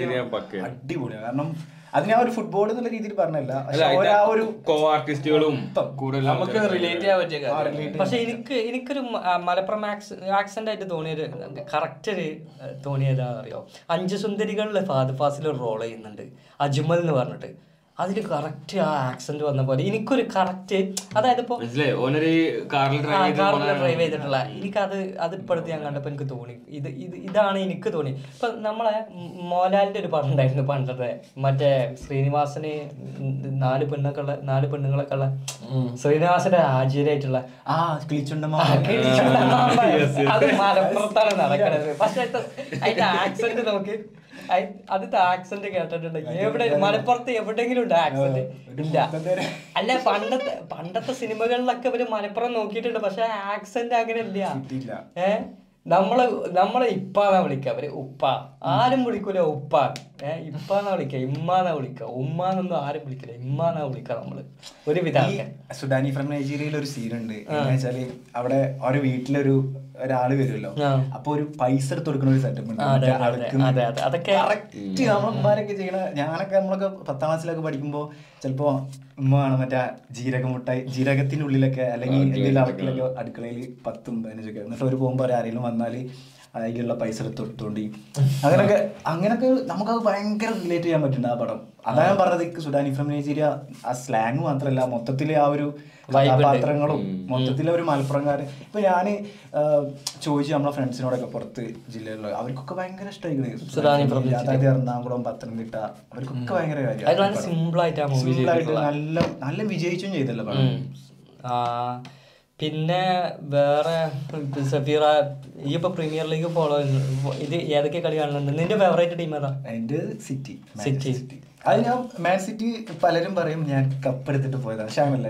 ഒരു കോച്ച് എന്ന നിലയിൽ പെപ് ഗോറിയോനെ ഭയങ്കര ഇഷ്ടമാണ് അപ്പൊ പുള്ളീനെ ഞാൻ ഫോളോ ചെയ്യുന്ന ഒരു ആളാണ്. അപ്പൊ പെപ്പ് വന്ന ശേഷമാണ് നീ മാറിയത്? അല്ല ഞാൻ പെപ്പ് വന്നതിന് ശേഷം മാറി. കാരണം ഞാൻ ആദ്യം നീ പെപ്പ് വേറെ ക്ലബിലോട്ട് നീ മാറും മാറും. കാരണം എനിക്ക് ഞാൻ ടീമിനെ അല്ല ഫോക്കസ് ചെയ്യുന്നത്. പുള്ളിയുടെ ആ ഒരു ശൈലി ഉണ്ടല്ലോ ആ ഒരു ടാക്ടിക്സ് ആ ഒരു ടീമിനെ എങ്ങനെ കൊണ്ടുവരും കാരണം അതെ അതായത് പുള്ളി കൊടുത്തിട്ട് ആ സെറ്റിനെ ഇപ്പൊ ഏത് പ്ലെയർ വന്നാലും അവരൊക്കെ ആ ഒരു രീതിയിലാണ് കളിക്കുന്നത്. ഒരു പ്രൊഫഷണൽ. ഒക്കെ. ഓന്റെ ഫസ്റ്റ് ടച്ച് ഒക്കെ ഗോഡയിലേക്ക് റൊണാൾഡോനെ കിട്ടിയാൽ അതേ കളി കളിക്കാൻ പറ്റുമോ ടിക്കി ടാക്ക സ്റ്റൈൽ പ്ലേയിങ് ആണ്. മൂപ്പരനെ കൊണ്ടുവന്ന സ്റ്റൈൽ അല്ലേ? ടിക്കി ടാക്ക ബാർസ്റ്റോണിൽ കൊണ്ടുവന്ന സ്റ്റൈലാണ് റൊണാൾഡോനെ കിട്ടി കഴിഞ്ഞാൽ അത് പറ്റുമോ റൊണാൾഡോനെ കിട്ടിക്കഴിഞ്ഞാൽ ആ പുള്ളി അത് ഡിപ്പെൻസ് ആണ്. അപ്പൊ പുള്ളിക്കാരെ എങ്ങനെ യൂസ് ചെയ്യുന്നത് പുള്ളിക്കാരൻ ചിലപ്പോൾ പൊസിഷൻ മാറ്റിയിട്ട് ചിലപ്പോൾ കളിപ്പിക്കും. ചിലപ്പോൾ താഴെ മിട്ടിക്ക് കൊണ്ടിട്ട് അല്ലെങ്കിൽ സ്ട്രൈക്കർ ആയിട്ട് കളിപ്പിക്കും. അതൊക്കെ ഒരു ചിലപ്പോൾ ഗോൾ അടിക്കാൻ വേണ്ടി മാത്രം നിർത്തും. മനസ്സിലായി. ഇപ്പൊ മെസ്സിനെ കളിപ്പിക്കുന്ന പോലെ ഒരിക്കലും ക്രിസ്ത്യാനോനെ കളിപ്പിക്കാൻ പറ്റില്ല. നെയ്മറിനെ കളിക്കുന്ന പോലെ ഒരിക്കലും മെസ്സിനെയും ക്രിസ്ത്യാനെയും കളിപ്പിക്കാം മൂന്ന് പേരും ഡിഫറെന്റ് കളിയാണ്. പക്ഷെ എനിക്ക് മൂന്ന് പേരും ഭയങ്കര കാര്യമാണ്. ഞാൻ എനിക്ക് പക്ഷെ ഒന്നും കൂടി ഇഷ്ടം മെസ്സിനെയാണ്. അത് എന്താ വെച്ചാൽ പുള്ളി വേറൊരു വൈബ് കളിയാണ്. അപ്പൊ നമുക്ക് പക്ഷെ ഞാൻ എന്ന് വെച്ചിട്ട് ക്രിസ്ത്യാനോനെ ഞാൻ എവിടെയും എന്റെ ഫ്രണ്ട്സിനോടൊന്നും പറയില്ല ക്രിസ്ത്യാനോ മെസ്സി. പക്ഷെ എനിക്ക് എന്റെ ഉള്ളിൽ നിന്ന് ഞാൻ പറയുമ്പോൾ മെസ്സിയാണ്. കാരണം മെസ്സി അതൊരു പലരും പറയുന്ന പോലെ തന്നെ ഒരു ഒരു വേറെ ഒരു സംഭവമാണ് അത് ഞാൻ കാര്യം ചോദിക്കണം നിന്റെ ഫേവറേറ്റ് പ്ലെയർ ആരാ? മെസ്സി. പക്ഷെ എനിക്ക് മൂന്ന് പേരും ഭയങ്കര ഇഷ്ടമാണ് കാരണം ഇവർ മൂന്ന് പേരും ഫുട്ബോളിൽ ഉണ്ടാക്കി കൊടുത്ത ഒരു മെസ്സി നെയ്മറോ? നെയ്മറും മെസ്സിയും ക്രിസ്ത്യാനും നമുക്ക് കമ്പയർ ചെയ്യാൻ പറ്റും. പക്ഷെ നെയ്മർ പിന്നെ അതിന് ശേഷം വന്നതാണ് പക്ഷെ നെയ്മർ ഉണ്ടാക്കിയെടുത്ത ഒരു ഓളം ഫുട്ബോളിൽ അത് വേറെ തന്നെയാണ്. അത് പുറത്ത് പിള്ളേരുടെ പിള്ളേരൊക്കെ ക്യാമ്പിനൊക്കെ പോകുമ്പോൾ പിള്ളേരോടൊക്കെ ഇങ്ങനെ ചോദിക്കുമ്പോൾ ഒരു പറയും അന്നൊക്കെ ആ ടൈമിലൊക്കെ നെയ്മർ നെയ്മർ നെയ്മർ എന്ന് പറയുന്ന ഒരു ടൈം ഉണ്ടായിരുന്നു. അപ്പോൾ മൂന്ന് പേരും ആ ഒരു നമ്മളെ ഈ ഒരു ട്വന്റീസിൽ ഭയങ്കര സീൻ ഉണ്ടാക്കിയിട്ടുണ്ട്. ഒരു ഓളം ഉണ്ടാക്കിയിട്ടുണ്ട്. വേറെ ആർക്കും അത്ര അങ്ങോട്ട് ഉണ്ടാക്കാൻ പറ്റിയിട്ടില്ല. പറയുമ്പോൾ എത്ര പ്ലേസ് ഉണ്ട് പുറത്ത് വേറെ അല്ലാതെ തന്നെ. അപ്പോൾ അവരുണ്ടാക്കിയ ഒരു ഓളം അത് വേറെ തന്നെയാണ്. ഫുട്ബോളിൽ ഒരു പൊളിറ്റിക്കൽ സൈഡ് എടുക്കുകയെന്ന് വെച്ച് കഴിഞ്ഞാൽ ഇപ്പോൾ ഇത് പറയുമ്പോൾ ആലോചിച്ചൊരു കാര്യം എന്താ അറിയാം? നമ്മളെ പ്രീമിയർ ലീഗും സ്പാനിഷ് ലീഗും ഒക്കെ നടക്കുമ്പോൾ ഉക്രൈന്റെ പൊടി ഉണ്ടായിരുന്നു അതിന്റെ സൈഡിൽ എന്തുകൊണ്ട് പതിനാറ് വലിയ കോൺഫ്ലിക്ട്സ് നടക്കുന്നുണ്ട് ലോകത്ത്? പലസ്തീനിസ്റ്റായിട്ട് പലസ്തീൻ ഒരു പൊടിയും വെക്കാതെ പറഞ്ഞ ഇതിപ്പോ ഉക്രൈന്റെ വാർ നടക്കുമ്പോ ഉം. എല്ലാരും ഉക്രൈനെ സപ്പോർട്ട് വേൾഡ് ഉക്രൈനെ സപ്പോർട്ടാണ് പക്ഷേ പലസ്തീൻ ഇസ്രായേൽ വാർ നടക്കുമ്പോൾ ഒരു കുറെ ഒരു ഗ്രൂപ്പ് ഓഫ് കൺട്രീസ് ഇസ്രായേലിനെ സപ്പോർട്ടാണ് ഒരു ഗ്രൂപ്പ് ഓഫ് കൺട്രീസ് അവിടെ kind of you like fifty ഫിഫ്റ്റിയോ അല്ലെങ്കിൽ ഒരു സിക്സ്റ്റി ഫോർട്ടി അങ്ങനെയാണ്. പക്ഷെ ഉക്രൈന്റെ അങ്ങനെ നയന്റി ടെൻ പെർസെന്റേജിലാണ് സപ്പോർട്ട് സീക്രട്ട് സപ്പോർട്ട് ഇസ്രായേലിന് പറഞ്ഞാൽ കുറച്ചുകൂടി എലീറ്റ് സപ്പോർട്ട് ഉണ്ട്. ഞാൻ ഇങ്ങനത്തെ എന്തെങ്കിലും രീതിക്ക് ഒരു ഇത് പ്രൊപ്പകാൻഡ പോകുകയാണെങ്കിൽ അപ്പൊ തന്നെ അടിച്ചമർത്താൻ നോക്കും. ഇപ്പൊ തന്നെ കണ്ടില്ലേ മറ്റേ ഡി ജെ ഖാലിദ് അല്ലേ ഇസ്രായേൽ സിറ്റിസൺ ആയി.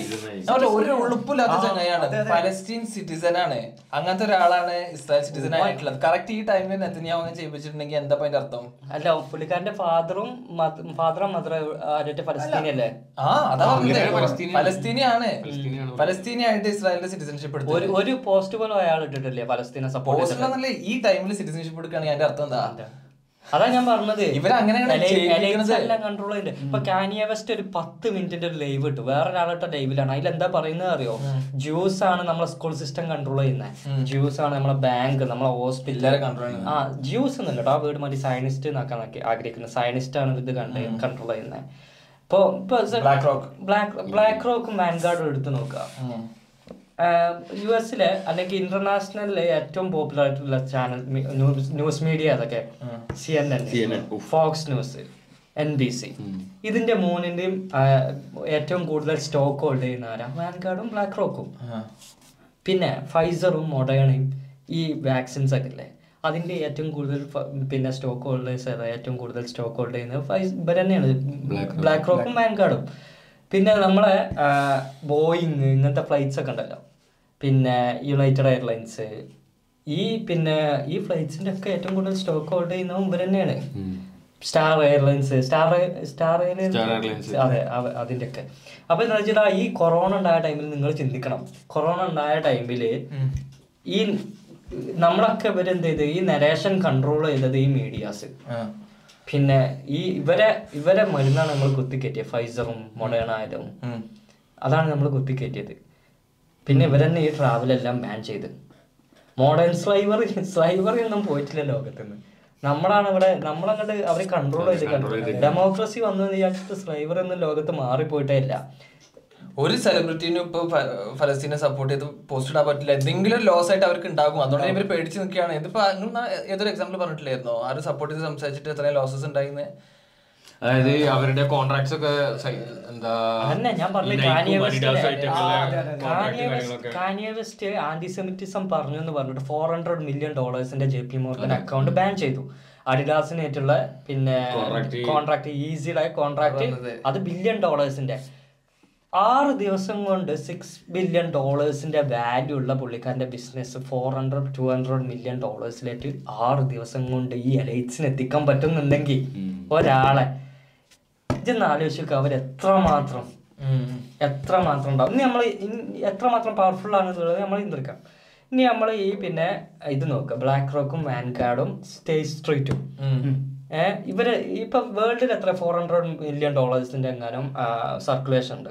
Four hundred trillion dollars money ഇതിന്റെ എത്ര പെർസെന്റേജ് ഇവരെ കയ്യിലാണ് മോർ ദാൻ ഫിഫ്റ്റി പെർസെന്റ് അതെ മോർ ദാൻ ഫിഫ്റ്റി പെർസെന്റേജ് ഇവരെ കയ്യിലാണ്. അപ്പൊ നമ്മളിപ്പോ പറഞ്ഞിട്ടുണ്ടല്ലോ ഇലൂമിനാറ്റി ആണ് കൺട്രോൾ ചെയ്യണമെന്നുള്ളത് ഇതിനിപ്പോ ഇലൂമിനാറ്റി എന്നുള്ളൊരു പേര് കൊടുക്കേണ്ട ആവശ്യമില്ല. പക്ഷെ ഇങ്ങനത്തെ ഒരു എലീറ്റ് ഗ്രൂപ്പ് ആണ് അത് കൺട്രോൾ ചെയ്യുന്നത്.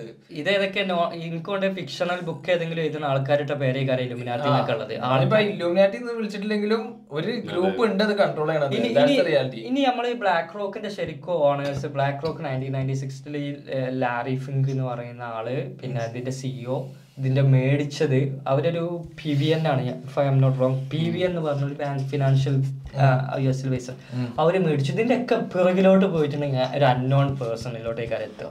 ഇതിന്റെ ഓണേഴ്സ് നോക്കി നോക്കി നോക്കി നോക്കി പോയാ. അൺനോൺ പേഴ്സണിലേക്ക് എനിക്ക് തന്നെ കാര്യം എത്തുക? സിംഗിൾ പേഴ്സൺ അതെ. റോസ് ചൈൽഡ് ഫാമിലി കാരം റോസ് ചൈൽഡ് ഫാമിലി എത്ര അവരെ അവരെ അവരെ ആസറ്റ് എന്ന് പറഞ്ഞത് ചിലവർ പറയും ഫൈവ് ഹൺഡ്രഡ് ട്രില്യൺ ട്രില്യൺ ഡോളേഴ്സിന്റെ ആസറ്റ് ഉണ്ട് അവർക്ക് വെൽത്ത് ഉണ്ട്. ചിലർ പറയും തൗസൻഡ് ട്രില്യൺ ഡോളേഴ്സിന്റെ വെൽത്ത് ഉണ്ട്. അങ്ങനെ അത് ഇത് ശരിയാണെന്നുണ്ടെങ്കിൽ അവരെ കാരണം വേൾഡ് കൺട്രോൾ ചെയ്യുന്ന ജീവിച്ചിരിക്കുന്ന മനുഷ്യന്മാർ നമ്മൾ അറിയാത്ത കുറേ സംഭവങ്ങൾ ഇത് ഇതിലേട്ട് അങ്ങനെ വന്നിട്ടുണ്ടെങ്കിൽ പിന്നെ തിരിച്ചു പോക്കില്ല. നിങ്ങൾ ഗൂഗിളിൽ ഗ്രാൻഡ് ലോഡ്ജ് ഇസ്രായേലിന് അടിച്ചു നോക്കുക ഗ്രാൻഡ് ലോഡ്ജ് ഇസ്രായേൽ അപ്പൊ ഫസ്റ്റ് ഇറങ്ങി ഇബ്രുവിൽ ഒരു വെബ്സൈറ്റ് വരും. അത് നിങ്ങൾ കയറി നോക്ക്. അത് എന്താണെന്ന് ഞാൻ പറയില്ല പക്ഷെ കയറി നോക്കണം. അതിലെന്താവും നിങ്ങൾക്ക് ഒരുപാട് കാര്യങ്ങൾ കാണാൻ പറ്റും. ഗ്രാൻഡ് ഗ്രാൻഡ് ലോഡ്ജ് ഇസ്രായേൽ അല്ല അല്ല അല്ല. വേറെ സംഭവങ്ങളുണ്ട് കുറെ ആയിട്ട്. ഇതാരെ കൺട്രോൾ ചെയ്യണേ? അതൊക്കെ ഉണ്ട്. ഓരോ മെമ്പർഷിപ്പിന്റെയും കാര്യങ്ങളൊക്കെ ഉണ്ടായില്ലേ? ഓക്കെ പിന്നെ ഇതാണ് പറഞ്ഞത്. ഈ ഒരു ഈ ഒരു ടോപ്പിക് നമ്മൾ സംസാരിക്കാൻ നിന്നിട്ടുണ്ടെങ്കിൽ ശരിക്കും പറഞ്ഞിട്ടുണ്ടെങ്കിൽ ഇതിലിപ്പോൾ ഇതിന്റെ ഇതിനെ കുറിച്ച് മീഡിയ ഇന്റർനാഷണൽ മീഡിയ സംസാരിക്കുന്നവരെ ബാക്കിയുള്ള നമ്മളെ പോലെ ഫ്രീലാൻസ് ആയിട്ട് ചെയ്യുന്നവരും ഫ്രീലാൻസ് ജേർണലിസ്റ്റ് സംസാരിക്കുമ്പോഴും കൺസ്പിറസി തിയറിയാണ് കണ്ടിട്ട് തള്ളിക്കളയും. ഇത് സംസാരിക്കണം എന്നുണ്ടെങ്കിൽ ഈ ഇത് സംസാരിക്കാൻ ആർക്കും പറ്റില്ല. എന്താ വെച്ചാൽ ഇവരാണ് ഈ മീഡിയ കൺട്രോൾ ചെയ്യുന്നത് ആരാ സംസാരിക്കുന്നതിനെ കുറിച്ച്? ഇപ്പൊ നയൻ ലെവന്റെ കേസിന് എടുക്കുകയാണെങ്കിൽ നമ്മൾ ഏത് രീതിക്ക് സെർച്ച് ചെയ്ത് കഴിഞ്ഞാലും അത് കോൺസ്പിറസി ഇപ്പൊ ചാറ്റ് ജി പിടിനോട് വരെ ചോദിക്കുകയാണ്. ചാറ്റ് ജി പി ടി പൊതുവെ ഇങ്ങനെ ചോദിച്ചു കഴിഞ്ഞാൽ എന്താ പറയാറ്? അതായത് എനിക്ക് പേഴ്സണൽ ആയിട്ടുള്ള ബിലീഫ്സും കാര്യങ്ങളൊന്നും ഇല്ല. അതുകൊണ്ട് ഇങ്ങനത്തെ എന്താ പറയാ? പക്ഷെ നയൻ ലെവനെ കുറിച്ച് എന്ത് ചോദിച്ചു കഴിഞ്ഞാൽ ആ ടൈമിൽ അത് ഫുള്ള് നെഗറ്റീവ് രീതിക്കാണ് സംസാരിക്കുക. വേറെ ഒരു പ്രൂഫ് ഒന്നും നമുക്ക് കിട്ടൂല. ആ അതേപോലെ പലസ്തീൻ എക്സിസ്റ്റ് ചെയ്യാനുള്ള റൈറ്റ് ഉണ്ടോ എന്ന് ചോദിച്ചാൽ ഇല്ല എന്നും പറയും ഇസ്രായേലിനുണ്ടോ ചോദിച്ചാൽ ഉണ്ടെന്നും പറയും. ബാക്കി എല്ലാ കാര്യങ്ങളും പറയും. I don't have personal beliefs or opinions പക്ഷെ ഈ കാര്യം പറയുമ്പോൾ മാത്രം എന്തുകൊണ്ട്? ഫീഡ് ചെയ്ത് കൊടുത്താണ്. അതെ. അപ്പൊ ഇവർ ഇങ്ങനത്തെ എ ഐ കാര്യങ്ങളൊക്കെ ഡിസൈൻ ചെയ്യുമ്പോ വരെ ഈ കാര്യങ്ങൾ കൊടുത്തിട്ടാണ് ഇത് ചെയ്യിക്കണത്. അല്ലെ? അപ്പൊ ഈ റോസ് ഈ- ഇവരെ ഈ ത്രീ അലൈറ്റ്സിന്റെ കാര്യങ്ങൾ പറഞ്ഞു വരുമ്പോ ഈ ആലോചിക്കണം ഇന്ത്യയിലും എല്ലായിടത്തും ഇവരെ സാന്നിധ്യം ഉണ്ടാവും. ഇത്രയും ട്രില്യൺ ഡോളറിന്റെ വെൽത്ത് ഉണ്ടെന്നുണ്ടെങ്കിൽ. അല്ലേ? പിന്നെ? ആ കാര്യം തന്നെയാണ് ചിന്തിക്കണ്ടേ. സഫീറ അനക്ക് ഒരു ബിസിനസ് സ്റ്റാർട്ട് ചെയ്യാണെങ്കിൽ ഒരു ഒരു പ്ലാൻ ഉണ്ടെങ്കിൽ ആയിരിക്കാം. യൂറോപ്പിലാട്ടോ. ഈ എന്താ സ്റ്റാർട്ട് ചെയ്യാം? Kebab shop. എക്സ്പീരിയൻസ് ഉണ്ട്. ഒരു ഫൈവ് തൗസൻഡ് യൂറോന്റെ ബഡ്ജറ്റ് വിചാരിച്ചു. കബാബ് ഷോപ്പ് ഒന്നുമല്ല. എനിക്ക് ഇങ്ങനെ ഒരു പ്ലാൻ ഉണ്ട്. പക്ഷെ ഞാനതിന് കറക്റ്റ് ആയിട്ട് എക്സിക്യൂട്ട് ചെയ്തിട്ടില്ല. ഞാനിങ്ങനെ ഇതുപോലെ എന്തെങ്കിലും ഫുട്ബോളുമായി ബന്ധപ്പെട്ട എന്തെങ്കിലും Football ചെയ്യണം. ഫുട്ബോളിൽ മറ്റേ കോച്ചിങ് കോച്ചിങ് അതായത് ബിസിനസ് നല്ല രീതിയിലല്ല. എനിക്കൊരു ഇവിടെ ഒരു അക്കാദമി തുടങ്ങണം. എന്നിട്ട് നാട്ടിൽ നിന്ന് നല്ല പ്ലേസിനെ പക്ഷെ ഫൈവ് തൗസൻഡ് അയ്യോ ക്യാഷ് അവിടെ പ്രശ്നമാണ്. Five thousand euro. ഇനീഷ്യലി തുടങ്ങും. എന്നിട്ട് ഫ്രീലാൻസ് തുടങ്ങും. എന്നിട്ട് പിന്നെ അത് പക്ഷെ അതിന് അങ്ങനെ ഈ അതൊരു ബിസിനസ് ആയിട്ട് അങ്ങനെ ബിസിനസ് ആയിട്ട് എടുക്കുമ്പോൾ അതൊരു ടോപ്പ് ഒരു വിഷയമാണ്. റവന്യൂ ജനറേറ്റ് ചെയ്യില്ല റവന്യൂ ജനറേറ്റ് ചെയ്യണം. അതായത് അത് ബിസിനസ് ആക്കണമെന്നുണ്ടെങ്കിൽ ഫുട്ബോളിൽ തന്നെ ഒരുപാട് കാര്യങ്ങളുണ്ട് ഇപ്പൊ ഇതിന്റെ ബാക്കിൽ ഇപ്പൊ നമുക്ക് ഒരു കോളേജ് ഇപ്പൊ ഇവിടെ Academy. അക്കാദമി അല്ലാതെ തന്നെ കോളേജിൽ അഡ്മിഷൻ ത്രൂ ഇവിടെ അല്ല നമുക്ക് ഇങ്ങനെ പെയ്ഡ് ക്യാമ്പ് ആ പെയ്ഡ് ക്യാമ്പ് ഉണ്ട്? ബിസിനസ് എന്നുള്ളൊരു കോൺസെപ്റ്റ്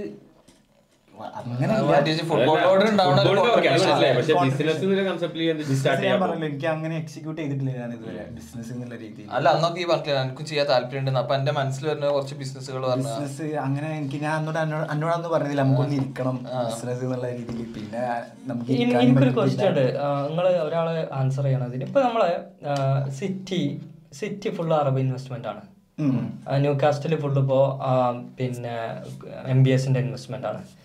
അപ്പൊ ഇതിൽ ഇവരെ ഇവരെ പ്രോഫിറ്റ് ഇത് എങ്ങനെ വരിക ആരുടെ പ്രോഫിറ്റ് ഇപ്പൊ ഈ ഇൻവെസ്റ്റേഴ്സിന്റെ പ്രോഫിറ്റ് ഇത് ഇവരെ ഇവർക്ക് എങ്ങനെ ഇതിന്റെ പ്രോഫിറ്റ് വരുന്നത് മെയിൻ ആയിട്ട്? സ്റ്റേഡിയംസിൽ സെൽ ചെയ്യുന്ന ടിക്കറ്റ്സ് ആ രീതിക്കാണ് ഏറ്റവും വലിയ റവന്യൂ അതാണ്. ബ്രോഡ്കാസ്റ്റിംഗ് രീതിക്ക് വരുന്ന റവന്യൂ ആ അവിടെ ചെയ്യുന്ന പല പല കേറ്ററിംഗും ഫുഡും കാര്യങ്ങളും അതിന്റെ സെയിൽസും കാര്യങ്ങളൊക്കെ. പിന്നെ ഈ പിന്നെ ഇതിന്റെ ഇമേജ് റൈറ്റ്സ് അങ്ങനത്തെ ഏറ്റവും സെയിൽസ് അല്ല ഈ ഇമേജ് റൈറ്റ്സ് ഒക്കെ ഇവർക്കാണ് കിട്ടുന്നത് ആയിരിക്കണം. അതെ ഈ പ്ലേയേഴ്സിന്റെ അതെ ടീമിന്റെ പക്ഷെ അത് ലീഗിന് ലീഗിനൊരു ലൈസൻസ് ഉണ്ടല്ലോ. പ്രീമിയർ ലീഗിന് കൂടിയാണത്. പക്ഷെ ജേഴ്സി സെയിൽസ്. ഇപ്പൊ ഏത് വലിയ പ്ലേയേഴ്സിന് ഇത്ര മില്യൻസ് ഒക്കെ കൊടുത്ത് ഇൻവെസ്റ്റ് ചെയ്ത് കൊണ്ടുവന്നിട്ടുണ്ടെങ്കിൽ ഒറ്റടിക്ക് ഇവരുടെ ഇപ്പൊ റൊണാൾഡോ ജേഴ്സി സെയിൽസ് തന്നെ ഇവർക്ക് ഡബിൾ ക്യാഷ് ഉണ്ടാക്കാൻ പറ്റും. റൊണാൾഡോ ഇബ്രാഹിമോവിച്ച് ഒക്കെ ഫ്രീ ട്രാൻസ്ഫറിൽ പോയതാണ്. എത്ര മില്യൻസ് ആണ് ഉണ്ടാക്കിയത്? ജേഴ്സി ഫ്രീ ട്രാൻസ്ഫർ ആയിരുന്നു. പക്ഷെ അത്ര മില്യൻസ് ആണ് ജേഴ്സി സെയിൽസ് റവന്യൂ ചെയ്ത് ജനറേറ്റ് ചെയ്തത്. അതുപോലെ നമ്മുടെ ഒരു പ്ലെയർ ഉണ്ട്. റോമേ പോയില്ലേ? അർജന്റീന പ്ലെയർ ഇവൻ. ആ എനിക്ക് മനസ്സിലായി. Dybala. Rome Dybala. Dybala. Rome പോയിട്ട് എത്ര സെയില നടന്നറിയോ ജേസിക്ക് അതെ. പക്ഷെ അതൊന്നും പ്ലേയേഴ്സിന് അതിന്റെ ഷെയർ ഉണ്ടാവില്ല. പ്ലേയേഴ്സിന് ഇത്ര പക്ഷെ ആ പ്ലെയർ സൈൻ ചെയ്ത കോൺട്രാക്ട് പ്രകാരം ആ ക്ലബിന്റേതാണ് പ്ലെയർ പിന്നെ ഓർക്ക് എന്താ വെച്ചാലും ചെയ്യാൻ പറ്റും. ആ കോൺട്രാക്ടിന് കൊടുക്കുന്ന കാശാണത്. പിന്നെ അത് ചിലപ്പോൾ അഡീഷണൽ ക്ലോസ് ഉണ്ടാക്കും. ഇത്ര പെർസെന്റേജ് ഇതിന്റെ റവന്യൂ ഇത്ര പെർസെന്റേജ് കാര്യങ്ങളൊക്കെ. പക്ഷെ മെസ്സിന്റെ കോൺട്രാക്റ്റിൽ ഇന്റർ മിയാമിയിൽ ജേഴ്സിസ് സെൽ എത്ര പെർസെന്റേജ് മെസ്സിക്ക് അതെ. സി ആർ സെവനൊക്കെ പിന്നെ സ്വന്തം ബ്രാൻഡ് ഉണ്ടല്ലോ. പെർഫ്യൂമിന്റെ ബ്രാൻഡ് ഉണ്ട്. ഹോട്ടൽസ് ഉണ്ട് ബൂട്ട്സ് ഫുട്ബോൾ അണ്ടർവെയർ ഉണ്ട്. റൊണാൾഡോ ഒരു ശരിക്കും ഒരു ബിസിനസ് മാനാണ് ശരിക്കും.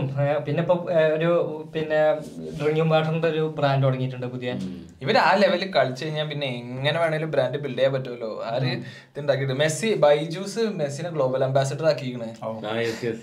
പക്ഷെ ബൈജൂസ് ഇപ്പൊ തകർന്നുകൊണ്ടിരിക്കുകയാണ് ഇവരെന്താ പറയുക ഒട്ടും എക്കണോമിക്കൽ അല്ലാതെയാണ് ഇവരെ കാര്യങ്ങളൊക്കെ ചെയ്തുകൊണ്ടിരിക്കുന്നത്. വെറുതെ ചവർ പോലെ സ്പോൺസർഷിപ്പ് ഒരുപാട് ചെയ്യും. എന്നിട്ട് ഇവർക്ക് ഇനിയിപ്പോ എത്ര ലോസസ് ആണ്? More than four thousand crores something ആണ് ഇവർക്ക് ലോസസ് വന്നിട്ടുള്ളത് ബൈജൂസിന്. അത് താഴോട്ട് പോയിക്കൊണ്ടിരിക്കാണ്ട് ഒരു ടൈമിലെ ദ ബിഗ്ഗസ്റ്റ് എടെക് സ്റ്റാർട്ടപ്പ് ആയിരുന്നു. ഇനിഷ്യൽ വർക്ക് ചെയ്തതല്ലേ? ഞാൻ കൊറോണയുടെ സമയത്താണ് വൈജസിൽ വർക്ക് എന്തായിട്ട് വർക്ക് ചെയ്തിരുന്നത് ഞാൻ development associate business development associate അതിന്റെ വാല്യുവേഷൻ എത്ര ടോപ്പിൽ വന്നിരുന്നു അറിയോ? ട്വന്റി ടു ബില്യൺ വരെ എത്തിയിട്ടില്ല 22 billion dollars. Yes I think അതൊന്ന് കൺഫേം ആയിട്ട് എനിക്ക് ഉറപ്പില്ല. എന്നിട്ട് ഇപ്പൊ എത്ര പക്ഷെ എന്താ പറയുക ഞാൻ വർക്ക് ചെയ്യുന്ന സമയത്ത് ബൈജൂസിന്റെ റവന്യൂ ഭയങ്കര ഗ്രോത്ത് ആയിരുന്നു. പക്ഷെ അവരെന്താ ചെയ്തത്? അവർ എനിക്ക് തോന്നുന്നു സെയിൽസ് എന്നാണ് എനിക്ക് ഗ്രോത്ത് വന്നിട്ടുള്ളത്. നല്ല സെയിൽസ് ഉണ്ടായിട്ടുണ്ട്. പക്ഷെ ആ സെയിൽസ് ഈ ബി ഡി എസിന് മെയിന്റെയിൻ ചെയ്ത് നല്ല സാലറി കൊടുത്തിട്ടാണ് ബി ഡി എസിന്റെ ഒക്കെ സാലറി നല്ല സാലറിയാണ് അപ്പൊ ഈ സെയിൽസ് റവന്യൂ അസോസിയേറ്റ്സിന്റെ കാരണം നാട്ടിലൊക്കെ ആ സമയത്ത് ഞാൻ വർക്ക് ചെയ്യുന്ന സമയത്ത് നാൽപ്പത് റുപ്യ അമ്പത് റുപ്യ കിട്ടുക പറഞ്ഞാൽ ഭയങ്കര സാലറിയാ നാട്ടിൽ. പിന്നെ അതിന് പുറമെ കമ്മീഷനായിട്ട് ഓരോ സെയിൽസിനും ഒരു ഈ മന്ത്ലി നമുക്ക് സെയിൽസ് ചെയ്യുന്നതിന്റെ ഒരു മുപ്പ- മുപ്പതിനായിരം റുപ്യ നാൽപ്പത് റുപ്യ എന്തും വരും. അപ്പോൾ ഒരു ലക്ഷത്തിന്റെ അടുത്തൊക്കെ സാലറി വാങ്ങുന്ന ബൈജൂസിൽ ഒരുപാട് എംപ്ലോയീസ് ഉണ്ട്. പക്ഷെ എന്താ ബൈജൂസിന് പൊതുവെ നല്ല പറയുന്നത് ചീത്ത പേരുണ്ട്. ഞാൻ അതായത് പറയുന്നത് ഭയങ്കര മോശം മാർക്കറ്റിംഗ് അല്ല അതായത് അഗ്രസീവ് മാർക്കറ്റിംഗ് ആണല്ലേ? അതായത് ഇവരെ വാലുവേഷനിൽ പറഞ്ഞത് ഇവർക്ക് നല്ല സെയിൽസ് ഉണ്ടെങ്കിൽ അതിനനുസരിച്ച് ഇവർക്ക് ഇത്രയും എംപ്ലോയീസിന് ഇത്രയും സാലറി കൊടുത്തിട്ട് നിർത്തുന്നുണ്ട്. പക്ഷെ ആ സമയത്ത് ഇവർക്ക് ഒരുപാട് ഇൻവെസ്റ്റ്മെന്റ്സ് വന്നിരുന്നു. ഈ പല വിദേശ ഇൻവെസ്റ്റ്മെന്റ്സ് ഒരുപാട് വന്നിരുന്നു. ആ ഇൻവെസ്റ്റ്മെന്റ്സ് ഒക്കെ ഇവർ ആ ഇൻവെസ്റ്റ്മെന്റ്സും ഇവരുടെ വാലുവേഷനിൽ കൂട്ടിയിട്ടാണ് അതിന് അത്രയും റവന്യൂ ജനറേറ്റ് ചെയ്തിട്ടുണ്ട് അല്ലെങ്കിൽ അത്രയും ഒരു വാല്യുവേഷൻ അവർ ഉണ്ടായിരുന്നത് മനസ്സിലായോ? അതായത് ഫുള്ളി സെയിൽസ് എന്ന് മാത്രമല്ല ഈ സ്പോൺസർഷിപ്പ് എന്ന് വന്ന ഫണ്ട് കുറെ ഒരുപാട് ഉണ്ടായിരുന്നു ബൈജൂസിൽ ഇതിൽ ബൈജുവിന്റെ സ്റ്റേക്ക് എത്ര എത്ര ശതമാനം നല്ലൊരു ശതമാനം ഇയാൾ ഇയാളുടെ വീട് വരെ വിറ്റിട്ടാണ് ഇപ്പോ എംപ്ലോയീസിന് സാലറി കൊടുക്കണം ആ അവസ്ഥയൊക്കെ എത്തിക്കണേ ബൈജൂസ്.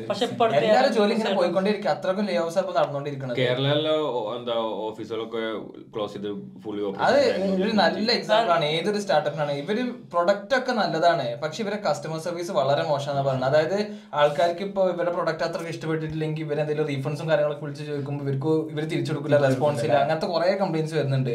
പിന്നെ ഇവർ മാർക്കറ്റ് ചെയ്യണ രീതി തന്നെ അല്ലേ? ഭയങ്കര മോശമായിട്ട് ഇങ്ങനത്തെ അല്ല ഇവൻ ഈ റിട്ടേൺസിന്റെ കാര്യം പറഞ്ഞപ്പോ ഞാൻ പറഞ്ഞപ്പോ ശരിയാണ്. കാരണം നമ്മൾ സെയിൽ സെയിൽ ചെയ്യും. സെയിൽ ഭയങ്കര കസ്റ്റമർ നമ്മളെ നല്ല ഇതാക്കി നിർത്തി സെയിൽ ചെയ്യും. സെയിൽ ചെയ്തതിനു ശേഷം പിന്നെ നമുക്ക് കസ്റ്റമർ വിളിക്കുമ്പോൾ നമ്മൾ അത്ര റെസ്പോൺസ് വർക്ക് കൾച്ചറിന്റെ ഭാഗമായിട്ടാണ്. വർക്ക് ഇവർക്ക് ഇത്രക്കും ഹേറ്റ് വരാൻ കാരണം. പേരൻസിനെ എന്ന് വിളിച്ചു കഴിഞ്ഞാൽ നമ്മളിപ്പോ ഗൂഗിളിൽ സിമ്പിൾ ആയിട്ട് എന്താ ബൈജൂസ് എന്തോ ലേണിംഗ് എടെക് സ്റ്റാർട്ടപ്പ് എന്നൊക്കെ വന്നു കഴിഞ്ഞാൽ ഇവരെ ഡാറ്റ കിട്ടും തോന്നുന്നത് എന്നിട്ട് അടുത്ത ദിവസം കോൾ വരും. കോൾ വരും. എന്നിട്ട് ഇവർ ഒരു ഡിമാൻഡ് ഉണ്ടാക്കും. അതായത് നിങ്ങളെ മക്കൾ ഇങ്ങനെ ചെയ്തിട്ടില്ലെങ്കിൽ ഭാവിയിൽ ഇങ്ങനെ പ്രശ്നമാകും അതൊക്കെ പറഞ്ഞിട്ട് അങ്ങനത്തെ ഒരു നെഗറ്റീവ് രീതിക്കാണ് ഇവർ മാർക്കറ്റ് ചെയ്യണത്. അതുകൊണ്ട് തന്നെ നല്ലൊരു നെഗറ്റീവ് ഇമേജ് ബൈജൂസിന് ഉണ്ടായി കാരണം എനിക്കിത് റിവീൽ ചെയ്യാൻ പറ്റുമെന്ന് എനിക്ക് അറിയില്ല. അതുകൊണ്ടാണ് ഞാൻ പിന്നെ പറയാത്തത്. ഇതൊക്കെ. നമ്മൾ കയറുമ്പോൾ തന്നെ ഫസ്റ്റത്തെ ഒരു ടു വീക്സിൽ നമുക്ക് ഒരു പെർട്ടിക്കുലർ പെർഫെക്റ്റ് കോഴ്സ് ആണ് അവർ തരുന്നത്. ആ കോഴ്സിൽ കറക്റ്റ് പഠിപ്പിക്കും. ഒരാളെ എങ്ങനെ മാനിപ്പുലേറ്റ് ചെയ്യുക മാനിപ്പുലേറ്റ് ചെയ്യുന്ന സെൻസ് ഒരു നീഡ് അവിടെ എങ്ങനെ ക്രിയേറ്റ് ചെയ്യുക എന്നുള്ളത് അതായത് ഒരു കസ്റ്റമറെ വിളിച്ച് കഴിഞ്ഞാൽ ഒരു പാരന്റിനെ വിളിച്ച് കഴിഞ്ഞാൽ പാരന്റ് ചിലപ്പോൾ ബൈജൂസിന്റെ ഒരു ആവശ്യം ഉണ്ടാവില്ല. അല്ലെങ്കിൽ ബൈജൂസ് അല്ല ഒരു പ്രൊഡക്റ്റിന്റെ ഒരു ആവശ്യം ഉണ്ടാവില്ല. അങ്ങനെ ഒരു കോഴ്സ് ആ കുട്ടി അല്ലെങ്കിൽ പഠിക്കുന്ന കുട്ടിയായിരിക്കും. പക്ഷേ നമ്മുടെ ആ ഒരു ഫൈവ് മിനിറ്റ് അല്ലെങ്കിൽ ത്രീ മിനിറ്റ് സംസാരത്തിന് ശേഷം ആ പാരന്റിന് തോന്നും എന്റെ കുട്ടിക്ക് ആവശ്യമുണ്ട് ആ നീഡ് ക്രിയേറ്റ് ചെയ്യാനുള്ള പെർഫെക്റ്റ് കോഴ്സാണ് അവർ പഠിപ്പിക്കുന്നത് അത് എനിക്ക് അതൊന്നും നല്ല അഡ്വാന്റേജ് ഉണ്ടായിട്ടുണ്ട്. ആ. കോഴ്സ് ആ ടു വീക്കിൽ കോഴ്സ് ചെയ്യാൻ പഠിച്ച് ത്രീ മന്ത്സിലെ പ്രൊബേഷൻ ഞാൻ കംപ്ലീറ്റ് ചെയ്ത് സെയിൽസിന് അത്യാവശ്യം കൊണ്ടു കൊടുത്തിട്ടുണ്ട്. അത് ആ കോഴ്സിന്റെ ക്വാളിറ്റിയാണ് അത് ആ പഠിപ്പിക്കുന്ന അവിടെ ട്യൂട്ടേഴ്സിന്റെ ക്വാളിറ്റിയാണ് ആ ഈ ബി ഡി എസിന് പഠിപ്പിക്കുന്ന ഒരു ഒരു കൈൻഡ് ഓഫ് ആ ഒരു രണ്ട് രണ്ട് വീക്കിന്റെ കോഴ്സിന്റെ ഞാൻ നാളെ ഏതൊരു ഷോർട്ട് കണ്ടത്? അവിടെ വർക്ക് ചെയ്തുകൊണ്ടിരിക്കുന്ന ഒരു ഐ ഡി കാർഡും കാര്യമൊക്കെ ഇട്ട ആൾ റിവീൽ ചെയ്ത കാര്യങ്ങളാണ് ഇത് അല്ല ഇവർ ഇവർക്ക് കോമ്പറ്റീഷൻ ആരാണ്? കോമ്പറ്റ് ചെയ്യുന്ന ടീം പറയാ, ഈ കൊറോണ ടൈമിൽ ഇവർക്ക് നല്ല ബൂം ഉണ്ടായിക്കണം എല്ലാരും ഓൺലൈനും അറിയാലോ.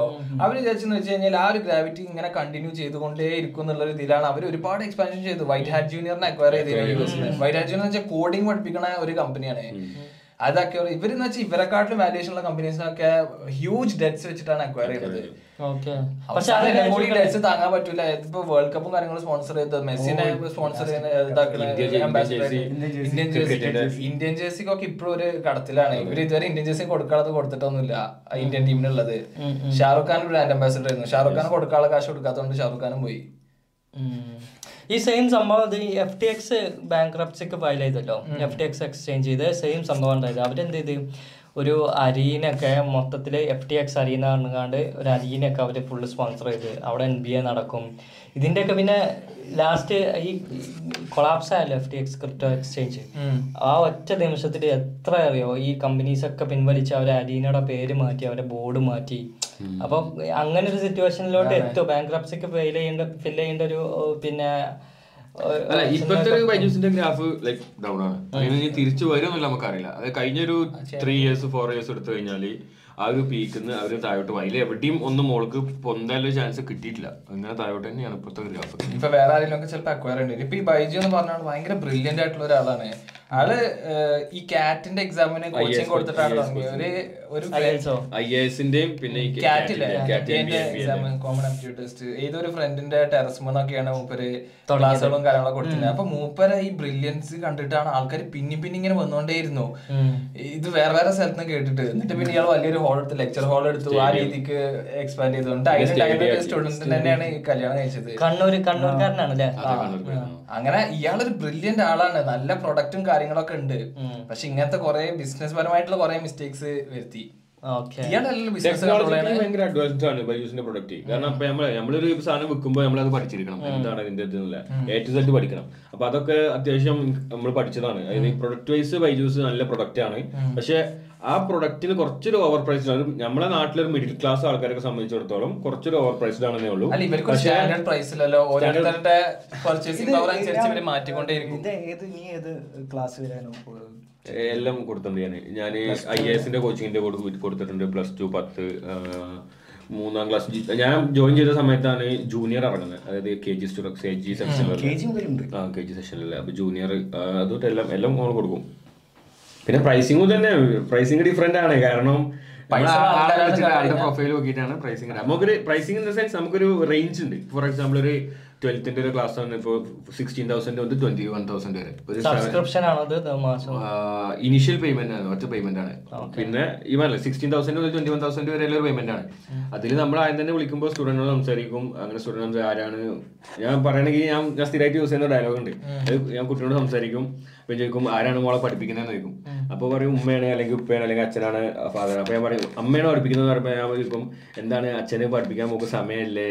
എന്താ അച്ഛൻ എന്താ കൂടുതൽ ശ്രദ്ധിക്കാറില്ലേ? അങ്ങനെ ചോദിക്കും. അപ്പോൾ പറയും അച്ഛൻ എന്തെങ്കിലും ബിസിയാണ് അപ്പോൾ ചോദിക്കും അച്ഛൻ എന്താ ജോ ജോലിയാണോ? അവിടെ വർക്ക് ചെയ്യണോ അങ്ങനെ ചോദിക്കും. അപ്പോൾ അങ്ങനെ ചോദിച്ചിട്ട് അച്ഛന്റെ ജോലി മനസ്സിലാവും. ഞാൻ നല്ല അച്ഛനെ പഠിപ്പിക്കുന്നുണ്ടെങ്കിൽ നേരെ തിരിച്ച് അമ്മയ്ക്ക് എന്താ സമയമല്ലേ? അങ്ങനെ അങ്ങനെ ചോദിച്ചിട്ട് അമ്മയ്ക്ക് എന്താ ജോലി മനസ്സിലാക്കും അപ്പൊ നമുക്കറിയാം അവരുടെ ഒരു സൈക്കോളജിക്കൽ ഇൻഡയറക്റ്റ് ആയിട്ട് കാര്യങ്ങൾ ഞാൻ- ഞാൻ സ്ഥിരമായിട്ട് യൂസ് ചെയ്തിരുന്ന ഒരു ഇതാണ്. ഇതൊക്കെ പഠിപ്പിച്ചെന്നല്ലേ? ഇതൊക്കെ ട്രെയിനിങ്ങിലുള്ളതാണ് അപ്പൊ ഞാൻ എന്നിട്ട് നമ്മൾ ചോദിക്കാം അപ്പൊ അവരുടെ ഇത് മനസ്സിലാവും. അപ്പൊ ഞാൻ ഇപ്പൊ ഒരു ഡോക്ടർ അല്ലെങ്കിൽ അത്യാവശ്യം ഹൈ പെയ്ഡ് ആയിട്ടുള്ള ആളാണെങ്കിൽ ഞാൻ ട്വന്റി വൺ പിച്ച് ചെയ്യും. കാരണം ഇതിന്റെ ടെൻ പെർസെന്റേജ് എനിക്കാണ് അത് ശരി. അതല്ല ഇപ്പൊ ഫോർ എക്സാമ്പിൾ നമ്മൾ അത്ര ഹൈ പെയ്ഡ് അല്ല നാട്ടിൽ എന്തെങ്കിലും ചെറിയ ബിസിനസ് അല്ലെങ്കിൽ ചെറിയൊരു കടയോ ഷോപ്പോ അല്ലെങ്കിൽ എന്തെങ്കിലും ഒരു അത്ര ഒരു ഹൈ പെയ്ഡ് അല്ലാത്ത ജോബ് ചെയ്യുന്ന ആൾക്കാരാണെന്നുണ്ടെങ്കിൽ ഞാൻ എനിക്ക് തോന്നുകയാണ് ഇത് ട്വന്റി വൺ പറഞ്ഞാൽ അവർ ഓവർ പ്രൈസ്ഡ് ആവും അവരെന്തായാലും എടുക്കൂല എന്ന് തോന്നുകയാണെങ്കിൽ ഞാൻ സിക്സ്റ്റി സിക്സ്റ്റീൻ പിച്ച് ചെയ്യും. പിന്നെ അവിടെ നിന്നാണ് തുടങ്ങുന്നത് അങ്ങനെ അങ്ങനെ. പിന്നെ ആദ്യം കുട്ടികളോട് സംസാരിക്കും. പിന്നെ അത് വേറെയും കളികളുണ്ട്. പിന്നെ എന്താ? നയന്റി എയ്റ്റ് കെ എന്റെ കോഴ്സിന് കൊടുത്തിട്ടുണ്ട്. അത് ഏത് കോഴ്സാണ് plus one plus two with? അല്ല എന്താ നീറ്റ് നീറ്റ് രണ്ട് വർഷത്തെ course plus one plus two 98K. Ninety eight plus one plus ടുവിന്റെ കോഴ്സ് പിന്നെ അതിൽ എന്താ വൺ ഓൺ വൺ മെന്റർഷിപ്പ് വരുന്ന ഒരു എക്സ്ട്രാ ഇതുണ്ട്. വീക്കിലി വരുന്ന ഒരു ഇതുണ്ട് പിന്നെ അതിന്റെ പുറമെ എൻട്രൻസ് കോച്ചിങ് കൂടി അതിൽ നിന്റെ കമ്മീഷൻ എത്ര? 10%. ടെൻ പെർസെന്റേജ് എനിക്ക് കിട്ടും. ഓക്കെ അപ്പൊ മന്ത്ലി ഒക്കെ നീ എത്ര ക്ലോസ് ചെയ്യും ഒരു മാസം? എനിക്ക് ഹയസ്റ്റ് കിട്ടിയേക്കുന്നത് വിത്ത് ബോണസ് എയ്റ്റി കിട്ടിയിട്ടുണ്ട് മാസം. ഒരു മാസം. ഒരു നാല് കൊല്ലം മുന്നാണ് നമ്മുടെ നാട്ടിൽ. ഭയങ്കര ഹൈ പെയ്ഡ് ആണ്.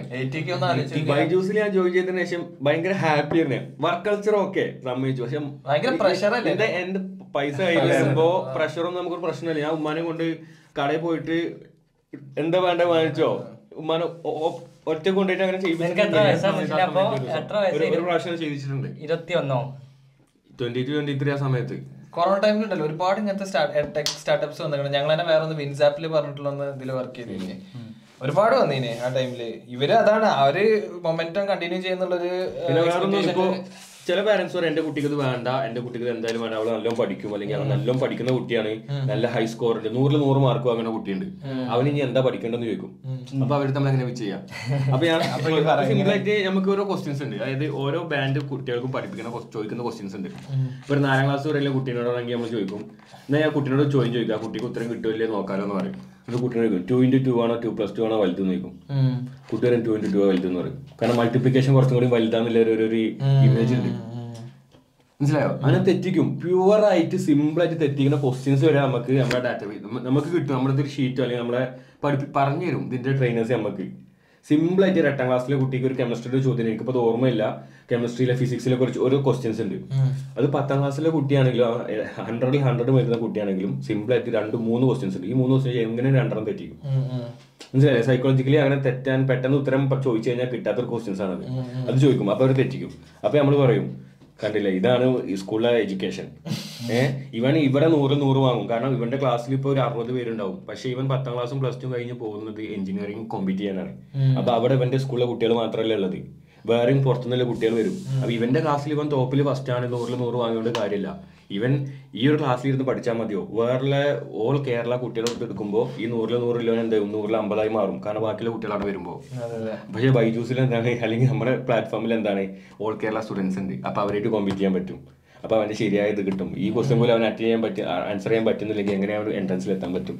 മനസ്സിലല്ലേ അങ്ങനെ സൈക്കോളജിക്കലി അതെ സിമ്പിൾ ആയിട്ട് ആ ബൈജൂസിൽ നിന്ന് എനിക്ക് കിട്ടിയ കുറെ അഡ്വാന്റേജസ് അതാണ്. അതായത് നമ്മളെ ബിസിനസ് എങ്ങനെ ഒരാളടുത്ത് പിച്ച് ചെയ്യണമെന്ന് പഠിപ്പിക്കും. മനസ്സിലല്ലേ ഏത് അവിടെ നീഡ് ക്രിയേറ്റ് ചെയ്യാന്നുള്ളതാണ് അതെ അതെ ആ, ഇത് നല്ലൊരു ഉദാഹരണമാണ് അതായത് കസ്റ്റമേഴ്സിനെ പരിഗണിക്കാതെ നമ്മൾ ഇപ്പം പറഞ്ഞില്ല കസ്റ്റമേഴ്സ് ആണല്ലോ ഫസ്റ്റ് പ്രയോറിറ്റി വരേണ്ടത്. ഇത് കസ്റ്റമേഴ്സിനെ പരിഗണിക്കാതെ സ്വന്തമായിട്ട് ബിൽഡ് ചെയ്യാൻ നോക്കിയാണ്ടാവുന്ന കോൺസിക്വൻസസ് ആണ് അതെ അതെ. ആ, അതന്നെ. പിന്നെ ഇനിയിപ്പോ നാട്ടിലില്ലേ? നാട്ടിൽ ഒരുപാട് ആൾക്കാർ പാഠം പഠിക്കുന്നുണ്ട്. എന്താ വെച്ചാൽ നമ്മുടെ ഇന്ത്യൻ ബിസിനസ് കൾച്ചർ പറഞ്ഞാൽ പ്രോഫിറ്റ് ബേസ്ഡ് ആണല്ലോ നമ്മൾ പ്രോഫിറ്റ് ഉണ്ടാക്കണം പ്രോഫിറ്റ് ഉണ്ടാക്കണം എന്നുള്ളൊരു മൈൻഡാണല്ലോ പിന്നെ യു എസിൽ അതേപോലെ വേറെയുള്ള വെസ്റ്റേൺ കൺട്രീസിലൊക്കെ അവരൊരു ലോങ് ടൈം ഒരു വിഷൻ ഉണ്ടാവും അവർക്ക്. ഇത്ര വർഷം കഴിഞ്ഞാൽ എന്റെ കമ്പനി ഇവിടെ എത്തണം. ഇങ്ങനെ വർഷം കഴിഞ്ഞാൽ ഉണ്ടാവും. നമ്മളെ ആൾക്കാർ അങ്ങനെ അങ്ങനെ ഇനി ഇങ്ങനെ ചിന്തിച്ച് തുടങ്ങണം. എന്താ വെച്ചിട്ട് വിഷൻ അവരൊരു മിഷൻ ഉണ്ടാവണം. എന്റെ കമ്പനി ഇത്ര കഴിഞ്ഞാൽ എത്ര എത്തണം. ഏഹ് പിന്നെ ഞങ്ങളുടെ കാര്യം ചോദിക്കട്ടെ. ഇപ്പൊ നിങ്ങളുടെ അഭിപ്രായത്തിൽ നമ്മുടെ നാട്ടിൽ ഞാൻ പലരോടും ചോദിക്കുന്ന ചോദ്യമാണ് അതായത് ഇപ്പൊ നമ്മൾ ഒരുപാട് ട്രാവൽ ചെയ്ത ആൾക്കാരാണ് ഇന്ത്യയിൽ ഇല്ലാത്തതും എന്നാൽ പുറത്ത് അത്യാവശ്യം റണ്ണിങ് ആയിട്ടുള്ള എന്തെങ്കിലും ഒരു ബിസിനസ് ഉണ്ടോ? ഇല്ലാത്തതും പുറത്ത് റൺ ചെയ്യുന്നത് ഓൺലി ഫാൻസ് ഓൺലി ഫാൻസ് അല്ല ഓൺലി ഫാൻസ് അല്ല എന്തെങ്കിലും ഒരുപാട് അഡൽട്ട് വെബ്സൈറ്റ് ആ ഓൾമോസ്റ്റ് ആ രീതിയിൽ വരുന്നുണ്ട്. സബ്സ്ക്രിപ്ഷൻ ബേസ്ഡ് സബ്സ്ക്രിപ്ഷൻ ബേസ്ഡ് ആയിട്ടല്ല പക്ഷെ പേയ്മെന്റ് കിട്ടുന്നില്ല അവിടെ. അതേപോലത്തെ അങ്ങനത്തെ ഉണ്ടാവും. പക്ഷെ ഒന്നുണ്ട്. ഒന്ന് ഈ ഞാൻ ഇപ്പോഴത്തെ റീസെന്റ് ഒരു ബിസിനസ് ഐഡിയ കണ്ടതെന്ന് വെച്ചിട്ടുണ്ടെങ്കിൽ കാർ വാഷിംഗ് ഇല്ലേ? അതിന്റെ സബ്സ്ക്രിപ്ഷൻ വെച്ചിട്ടുള്ള പരിപാടി. അത് എനിക്ക് നല്ല ഇഷ്ടമായി കാർ വാഷിംഗ് എന്താണ് അതിന്റെ സെറ്റപ്പ് എങ്ങനെ? ഈ പിന്നെ സബ്സ്ക്രിപ്ഷൻ അതായത് കാർഡ് കൊടുക്കും. ഈ കാർഡായിട്ട് പോയി കാണ്ട് ടാപ്പ് ചെയ്തിട്ടുണ്ടെങ്കിൽ ഇയാൾക്ക് വാഷ് ചെയ്യാം. മന്ത്ലി സബ്സ്ക്രിപ്ഷൻ അതെ. സബ്സ്ക്രിപ്ഷൻ അത് എനിക്ക് നന്നായിട്ട് ഇഷ്ടപ്പെട്ടു. നാട്ടിലല്ല. അത് നമുക്ക് ഇവിടെയും ആണെങ്കിൽ ട്രൈ ചെയ്യാൻ പറ്റിയൊരു ബിസിനസ് ഞാൻ പറയാം ഇപ്പൊ ഇവിടെയൊക്കെ നമ്മൾ കണ്ടു കഴിഞ്ഞാൽ കുറെ സെൽഫ് ആയിട്ടാണ് നമ്മൾ കാർ വാഷ് ചെയ്യുന്നത് നമ്മുടെ നാട്ടിൽ അതിന്റെ അത് കുറയാനുള്ള കാരണം നമ്മുടെ നാട്ടിൽ അത്രയും അപ്പാർട്ട്മെന്റ്സ് ലൈഫ് സ്റ്റൈൽ ഇല്ലാത്തതുകൊണ്ട്. കാരണം ഇപ്പൊ നമ്മുടെ നാട്ടിൽ ഒരുവിധമൊക്കെ ആൾക്കാർക്ക് വീട്ടിൽ തന്നെ കാർ വാഷ് ചെയ്യാനുള്ള സൗകര്യങ്ങൾ അതിലെ സ്പേസും കാര്യങ്ങളൊക്കെ ഉണ്ടാവും. പക്ഷേ ഇവിടെ അങ്ങനെ ആ നമ്മൾ പക്ഷെ കേരളത്തിൽ പൊതുവെ അങ്ങനെ ഒരു അപ്പാർട്ട്മെന്റിൽ കുറെ ആൾക്കാർ ഉണ്ട് അപ്പാർട്ട്മെന്റ്സ് കാര്യങ്ങൾ പക്ഷെ അപ്പാർട്ട്മെന്റിൽ തന്നെ കാർ വാഷ് ചെയ്യാനുള്ള ഫെസിലിറ്റിയും കാര്യങ്ങളൊക്കെ അവിടെ തന്നെ പക്ഷെ. ബാംഗ്ലൂരൊക്കെ. ബാംഗ്ലൂരൊക്കെ വിജയി- വിജയിക്കും. yes. അതാണ് ഞാൻ പറഞ്ഞത്. പിന്നെ- എനിക്ക് തോന്നുന്നത് ഇന്ത്യയിൽ ഉണ്ട് തോന്നുന്നു പക്ഷെ കേരളത്തിൽ അത്ര പോപ്പുലർ എനിക്ക് ഞാൻ എനിക്ക് മനസ്സിലായ ഒരു കാര്യം എന്താ പറയുക ഇപ്പൊ ഈ കാർ വാഷിംഗ് തന്നെ ഇവിടെ ഏതൊരാൾ വന്നാലും ഇപ്പൊ ഒരു വലിയൊരു പോലീസ് ഓഫീസർ ആയിക്കോട്ടെ അല്ലെങ്കിൽ ഒരു ഒരു മിനിസ്റ്റർ ആയിക്കോട്ടെ അയാൾ അയാളെ വണ്ടി അയാൾ തന്നെ കേൾക്കണം മൂപ്പര്. അതൊരു വളരെ താഴ് താഴത്തുനിന്ന് വന്നപ്പോ നാട്ടിലാണെങ്കിൽ വെച്ചൊക്കെ വണ്ടി ഇടുക ആരെങ്കിലും കേൾക്കുക അവർക്ക് ടിപ്പ് കൊടുക്കുക. സഫീറ പൈസ ഉള്ളവനൊക്കെ കേക്ക് കൊടുക്കുന്ന ആൾക്കാരുണ്ട്. അല്ല ഇവിടെ പക്ഷെ അങ്ങനത്തെ ഒരു സ്കീമാണ് കാരണം പെട്രോൾ സ്റ്റേഷനിൽ പോയാലും നമ്മൾ അതെ അത് അത് ശരി. പെട്രോൾ എന്താണ് പെട്രോൾ സ്റ്റേഷനിൽ ഇവിടെ ഒന്നുപാടി അതൊക്കെ അതിന്റെ സേഫ്റ്റിയാണ് കാണിക്കുന്നത് ഇവിടെ. സേഫ്റ്റിയാണ് ആർക്കും പോയിട്ട് ചെയ്യാന്നുള്ളത് പിന്നെ ഞാൻ ബിസിനസ് മോഡൽ എന്താ കണ്ടത് നിശ്ചിനെ പക്ഷെ എന്തെങ്കിലും ഉണ്ട ഇത് ഉണ്ടെന്ന് തോന്നുന്നു. പക്ഷെ കേരളത്തിലില്ല. ക്യാമിയോ പറഞ്ഞിട്ട് യു എസിലൊരു ഒരു വെബ്സൈറ്റ് ഉണ്ട്. അതിൽ നമുക്ക് ഏത് സെലിബ്രിറ്റീസിനെയും വെച്ച് കാണാം. ഏത് സെലിബ്രിറ്റീസ് അല്ല അതിൽ രജിസ്റ്റർ ചെയ്ത സെലിബ്രിറ്റീസിനെ വെച്ച് കാണാൻ നമുക്ക് വിഷ് ചെയ്യിപ്പിക്കാം. ബർത്ത്ഡേ ഉണ്ടെങ്കിൽ. പക്ഷെ ഇത് കേരളത്തിൽ സക്സസ് ആവും എന്നുള്ള കാര്യം എനിക്ക് ഉറപ്പ് എന്താ വെച്ചാൽ കേരളത്തിലാണ് ഒരുപാട് പിന്നെ ഈ കല്യാണം കോളേജിലെ ഫെസ്റ്റ് മുടിയടിച്ചിൽ പിന്നെ നിക്കാ മറ്റേ ഇതെല്ലാം നടക്കുന്നത് അതാ ഒരുപാട് പരിപാടി നടക്കുന്നുണ്ട്. ഫങ്ഷൻസ് ഇതിനൊക്കെ വിഷയിപ്പിക്കാൻ കേരളത്തിലെ എല്ലാ സെലിബ്രിറ്റീസിനും വെച്ച് കാണാൻ ഒരു വെബ്സൈറ്റ് ചെയ്യാൻ പറ്റുകയാണെങ്കിൽ. എന്നിട്ട് അതിലൊരു പേയ്മെന്റ് വെക്കുക. പേയ്മെന്റ് വെക്കുക. അതൊന്ന്. അത് ചെയ്യാൻ പറ്റുകയാണെങ്കിൽ അത് നല്ല പിന്നെ കേരളത്തിലൊന്നും ഇല്ലാത്ത നമുക്ക് ഈ ഓണ്ടർപ്രീനിയേഴ്സിനെ വെച്ച് മെന്റേഴ്സിനെ വെച്ച് അതേപോലെ ഒരാൾക്ക് എന്താവുന്നോ സഫീർ നേരത്തെ പറഞ്ഞ പോലെ ഒരാൾക്ക് അയാളെ റോൾ മോഡലായ ഒരാളോട് സംസാരിക്കാനോ അല്ലെങ്കിൽ ഇപ്പൊ എനിക്കൊരു ഫ്യൂച്ചർ ഉണ്ട്. ആ ഫ്യൂച്ചറിൽ എന്താണ് അവിടെ ആൾറെഡി എത്തിയ ഒരാളോട് സംസാരിക്കാൻ പറ്റിയ പ്ലാറ്റ്ഫോം അതിപ്പോ ഒരു സെലിബ്രിറ്റി ആകണമെന്നില്ല. ആ പേയ്മെന്റ് ചെയ്തിട്ട് പിന്നെ എന്ത് ചെയ്യാ ഈ ആളായിട്ട് സംസാരിക്കാം. ഇത്ര ഇത്ര മിനിറ്റിന് ഇത്ര പൈസ നമ്മൾ പേ ചെയ്യണം. എന്നാ ഇയാളായിട്ട് ആളായിട്ട് സംസാരിക്കാം.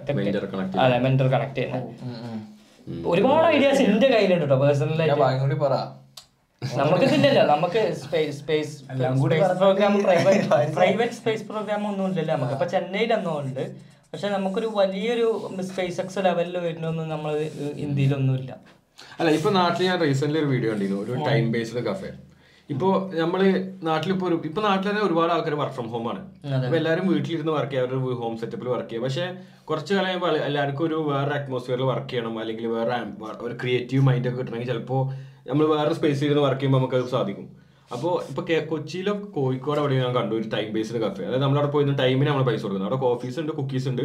അപ്പോൾ അത് അൺലിമിറ്റഡ് ആണ്. നമ്മൾ ഹവർലി പേയ്മെന്റ് ആണ്. ഒരു ഹവർ ഇത്രയും കഴിക്കാം. ആ കയറി കഴിഞ്ഞാൽ അത്രയും കഴിക്കാം. പക്ഷെ അത് ഇന്ത്യയിലുള്ളൂ ഇവിടെ അല്ലല്ലോ അത്. ഇവിടെ നമുക്ക് അല്ല ഇവിടെ ഇവിടെ ആ ഇവിടെ എത്ര എടുക്കാം. പക്ഷെ ഇവിടുന്ന് ആ ഈ കൾച്ചർ എന്നാണ് അവിടേക്ക് എത്തിയത് നാട്ടിൽ കൾച്ചർ അല്ലെങ്കിൽ ഒരു എന്താ കഫേ കൾച്ചർ നമ്മുടെ നാട്ടിൽ കുറച്ച് കുറവാണ്. നമ്മൾ മലയാളീസിന്റെ വേറൊരു പ്രത്യേകത ഉണ്ട്. നമ്മൾ എവിടെയെങ്കിലും ഫുഡ് കഴിക്കാൻ പോയി കഴിഞ്ഞാൽ ചെല്ലിയ കഴിക്കുക പത്ത് പതിനഞ്ച് മിനിറ്റിൽ ഫുഡ് നമ്മൾ കഴിക്കുക നമ്മൾ പോവാ അടുത്ത പരിപാടി നോക്കുക ഒരുപാട് ആൾക്കാരില്ലേ സ്റ്റാർബക്സിലൊക്കെ പോകേണ്ട ഒരു ഫ്ലക്സ് ആണ് അവർക്ക്. കുറെ ആൾക്കാർ അതിനാ പോകുന്നുണ്ട് നമുക്ക് ഇവിടെ സ്റ്റാർബക്സ് പറഞ്ഞിട്ടുണ്ട് റെഗുലർ നമ്മളെ കോസ്റ്റാ കോഫി ആ റേഞ്ചിൽ നമ്മളങ്ങനെ കണ്ടുപോകും നമുക്ക് ഇഷ്ടപ്പെട്ട അല്ല വേറൊന്നും ഇപ്പൊ നമ്മളെ നമ്മുടെ നാട്ടിൽ സ്റ്റാർബക്സ് ഉണ്ട്. പക്ഷെ സ്റ്റാർബക്സ് പോകുന്ന ആൾക്കാർ അവിടെ ചെന്ന് കോഫി എടുക്കുന്നു പെട്ടെന്ന് കോഫി എടുക്കുന്നു രണ്ട് ഫോട്ടോ സ്റ്റോറി ഇടുന്നു അല്ലെങ്കിൽ കുറച്ച് സംസാരിക്കുന്നു അതെ, അതെ, അതെ. പക്ഷെ ഞാൻ ടൈം സ്പെൻഡ് ചെയ്യാന്ന് പറയുമ്പോൾ രണ്ടും മൂന്ന് മണിക്കൂറാണ് സ്പെൻഡ് ചെയ്യുന്ന കാര്യം പറഞ്ഞത് അല്ലാതെ പത്ത് മിനിറ്റ് ഇരുപത് മിനിറ്റ് ഒരു കോഫി കുടിക്കാൻ നമ്മളെ സംബന്ധിച്ചിടത്തോളം ഒരു കോഫിക്ക് അഞ്ച് മിനിറ്റ് മതി. അതല്ലേ ഉദ്ദേശിക്കുന്നത് അപ്പൊ ഇപ്പൊ ഈ വീഡിയോ കണ്ടിൽ കമന്റ് എടുക്കുന്ന ആൾക്കാരുണ്ടോ? ഞാൻ പോയി ഇരുപത് മിനിറ്റ് ഇരിക്കും അരമണിക്കൂർ ഇരിക്കുന്നത്. അതല്ലേ ഉദ്ദേശിക്കുന്നത്? രണ്ട് മണിക്കൂറും മൂന്ന് മണിക്കൂറും വരെ അവിടെ നമ്മളെ ടൈം സ്പെൻഡ് ചെയ്യുക നമ്മൾ അവിടെ ഇരുന്ന് വർക്ക് ചെയ്യുക അങ്ങനത്തെ ഒരു ഇതാണ് തന്നെ വാങ്ങണത്. അതിനാണ് സ്റ്റാർബക്സിലൊക്കെ അത്രയും റേറ്റ് ഇടുന്നത്. ആ ഇരുന്നൂറ്റി അമ്പത് സ്ലോട്ടി ഇരുന്നൂറ്റി അമ്പത് ഐ എൻ ആറിനൊരു എന്താ ഫ്രാപ്പിച്ചീനോ എന്നൊക്കെ പറയുമ്പോൾ അത് ആ ഒരു ടൈമും കൂടിയും ബേസ് ചെയ്തിട്ടാണ്. പക്ഷെ നമ്മളവിടെ ചെല്ലും ഇരുപത് മിനിറ്റ് എന്താ പത്തിന്റെ ഒരു പരിപാടി നിർത്തി നമ്മൾ പോരും. അപ്പോൾ ആ ഒരു ടൈം ബേസ്ഡ് കഫ്റ്റീരിയാസ് അല്ലെങ്കിൽ ഇത് കുറച്ചും കൂടി നല്ലൊരു മാർക്കറ്റാണ് കാരണം ഈ വർക്ക് ഫ്രം ഹോം ചെയ്യുന്ന ആൾക്കാർക്കും വേറെ ആംബിയൻസിൽ ഇരുന്ന് ചെയ്യുന്ന ആൾക്കാർക്കും ഇപ്പോൾ ഡ്രോയിങ് കഥ എഴുതുന്ന ആൾക്കാർ അല്ലെങ്കിൽ അങ്ങനെ പല ആക്ടിവിറ്റീസ് പല കാര്യം ചെയ്യുന്നവർക്ക് പക്ഷെ അങ്ങനത്തെ ഒരു കോഫി കൾച്ചർ ഉണ്ടായിരുന്നു കഫേ കോഫിയുടെ ഉണ്ടായിരുന്നു പക്ഷെ അതിപ്പോൾ ആൾക്കാർ അത്ര ഒരു ഇതല്ല. കഫേ കോഫിയുടെ കഴിഞ്ഞ രണ്ടു മൂന്ന് വർഷം മുന്നേ ഇതായില്ലേ? അതിന്റെ ആൾ ആത്മഹത്യ ചെയ്തു. ചെയ്ത് കുറവ് പക്ഷേ കഫേ ഇപ്പൊ റണ്ണിങ് ആണ്. സാധനം റണ്ണിങ്. റണ്ണിങ് ഒക്കെയാണ്. പുള്ളിയുടെ വൈഫ് അത് ഏറ്റെടുത്ത് അങ്ങനെ അത് അതിപ്പോ നല്ലൊരു ഹിറ്റ് സംരംഭം ചെയ്തു. പക്ഷെ വേറെ ഉണ്ട്. ചായ് പോയിന്റ് ചായ്വാല എന്നൊക്കെ പറഞ്ഞിട്ട് ബ്രാൻഡ്സ് തന്നെ ഉണ്ട് ഇപ്പൊ നാട്ടിൽ. ഈ കഫേ കോഫിയുടെ പോലെ തന്നെ. പക്ഷെ കോഫി ബേസ്ഡ് അല്ല ഇങ്ങനെ ടീ സ്നാക്സ് ബേസ്ഡ് ഒക്കെ ഉണ്ട്. പക്ഷെ എന്നാലും ഈ ഒരു കൾച്ചർ കുറവാണ് അപ്പൊ ഈ ഒരു കൾച്ചർ പ്രൊമോട്ട് ചെയ്യുന്ന ബിസിനസ് ഒരു ചായ്വാൻ ഒരു ഒരു പാകിസ്ഥാനി ഒരു പയ്യന്റെ ഫോട്ടോ പണ്ട് ഫേമസ് ആയത് ഓർമ്മ ഉണ്ടാവും ഒരു നല്ല കണ്ണൊക്കെ ഉള്ള പുള്ളിക്കാരൻ അതിന്റെ ശേഷം ഒരു മോഡലായി. പിന്നെ യു കെയിൽ ഇപ്പൊ ഒരു ചായക്കട ഒരു ചായന്റെ ഒരു കട തുടങ്ങിയിട്ടുണ്ട് പുള്ളിക്കാരൻ. അപ്പൊ അതാ പറഞ്ഞു ഓരോരുത്തരുടെ ടൈം ചായ.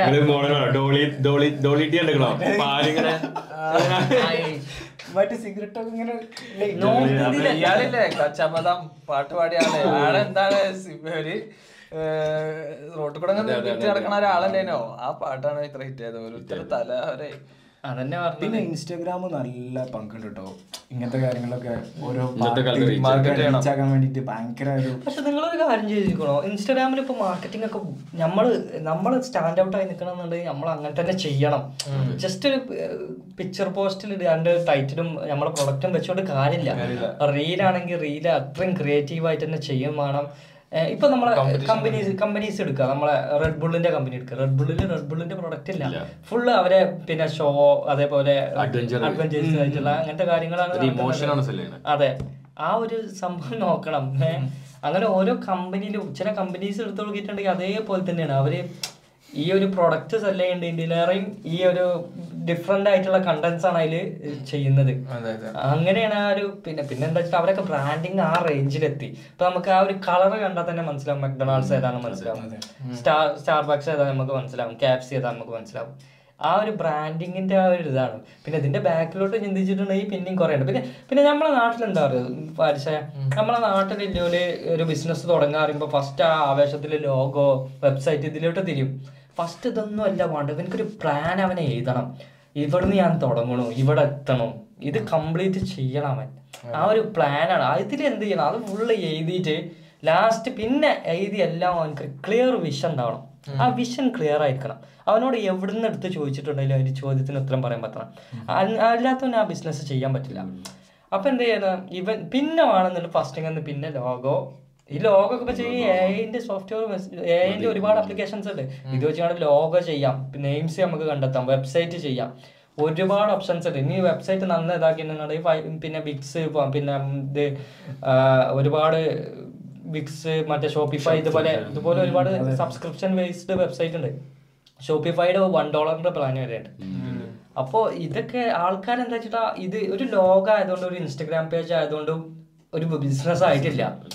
ഇതിൽ നിങ്ങൾക്ക് ഒരുപാട് സംഭവങ്ങൾ ഉണ്ട് ആദ്യം എസിഡന്റ് പ്ലാൻ വരച്ച് അത് നോട്ട് ചെയ്ത് സ്റ്റെപ്പ് ബൈ സ്റ്റെപ്പ് ഇട്ടതിന് ശേഷമാണ് സ്റ്റെപ്പ് വണ്ണ് തുടങ്ങുന്നത് അല്ലാണ്ട് ക്വസ്റ്റ്യൻ മാർക്ക് ഇട്ടിട്ട് സ്റ്റെപ്പ് വണ്ണ് തുടങ്ങാൻ പിന്നെ ഓരോ ഓരോ പോയിന്റ് ആയിട്ട് അവൻ എക്സിക്യൂട്ട് ചെയ്ത് ചെയ്ത് ചെയ്ത് ചെയ്ത് ചെയ്ത് കൊണ്ടുപോകും പിന്നെ ഇനി വേറെന്താന്ന് വെച്ചാൽ നിങ്ങൾ ബ്രാൻഡിന്റെ കേസ് പറഞ്ഞപ്പോ ഞാനത് പിന്നെ എന്താ സാറ ഇപ്പൊ റീസെന്റ് ഒരു ആഡ് ക്യാമ്പയിൻ നടത്തിയല്ലോ. പക്ഷെ ഞാൻ അതിന് അവർ എത്തുന്ന ഒരു എക്സ്പ്ലനേഷൻ അതായത് ഈ ആഡ് ക്യാമ്പയിൻ കുറച്ച് മുന്നേ പ്ലാൻ ചെയ്തതാണ്. ഞങ്ങൾ ഇതിന്റെ കോൺട്രാക്ട് ഒക്കെ നേരത്തെ എഴുതിയിട്ടുണ്ടായിരുന്നു. ഇതൊരു.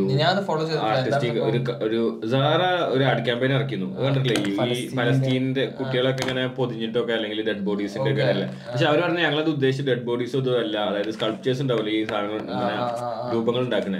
അപ്പൊ അൺഫിനിഷ്ഡ് സ്കൾപ്ചേഴ്സ് ഉണ്ടാവുമല്ലോ. ഈ ആർട്ടിസ്റ്റുകളുടെ എന്താ അവരുടെ ഗാരേജിലോ അങ്ങനെയൊക്കെ. അപ്പോ അതിന്റെ ഒക്കെ ഒരു ഇതാണ് ഞങ്ങൾ റെപ്രസെന്റ് ചെയ്തത്. അല്ലാതെ അല്ല. ഈ പലസ്തീന്റെ വിഷയം വന്നത് ഒക്ടോബർ സെവനിന് ശേഷമാണ് ഈ ഇതൊക്കെ വരാൻ തുടങ്ങിയത്.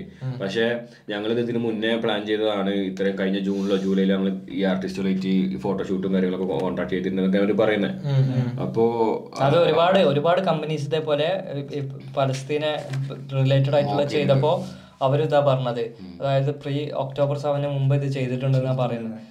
എന്തായാലും ഈ വലിയ കമ്പനീസ് ഒക്കെ അല്ലേ ഇങ്ങനത്തെ കുറെ ചെയ്യുന്നുണ്ട്. ഇപ്പോ ബലൻസിയാഗ് അല്ലേ അവർ പെഡഫൈൽസിന്റെ പെഡഫൈൽ ആയിട്ടുള്ള ഒരു ആർട്ടിസ്റ്റ് പെഡഫൈൽ ആർട്ട് ചെയ്യുന്ന ഒരു ആളെ വെച്ചുകൊണ്ട് അവരെ ആർട്ട് ഇത് ചെയ്തിരുന്നു. അവരെ സ്റ്റുഡിയോയിൽ ഡിസൈനും കുട്ടികളെ വെച്ചിട്ടൊക്കെ ഫോട്ടോ എടുത്തിരുന്നു. പക്ഷെ അവരെ അത് പറഞ്ഞാൽ അത് അങ്ങനെ ഉദ്ദേശിച്ചതല്ല ഇവരൊക്കെ ഇതിന്റെ പിറകിൽ പോയിട്ടുണ്ട്. സാത്താനിക് ആയിട്ടുള്ള ഒരുപാട് സംഭവങ്ങളുണ്ട്.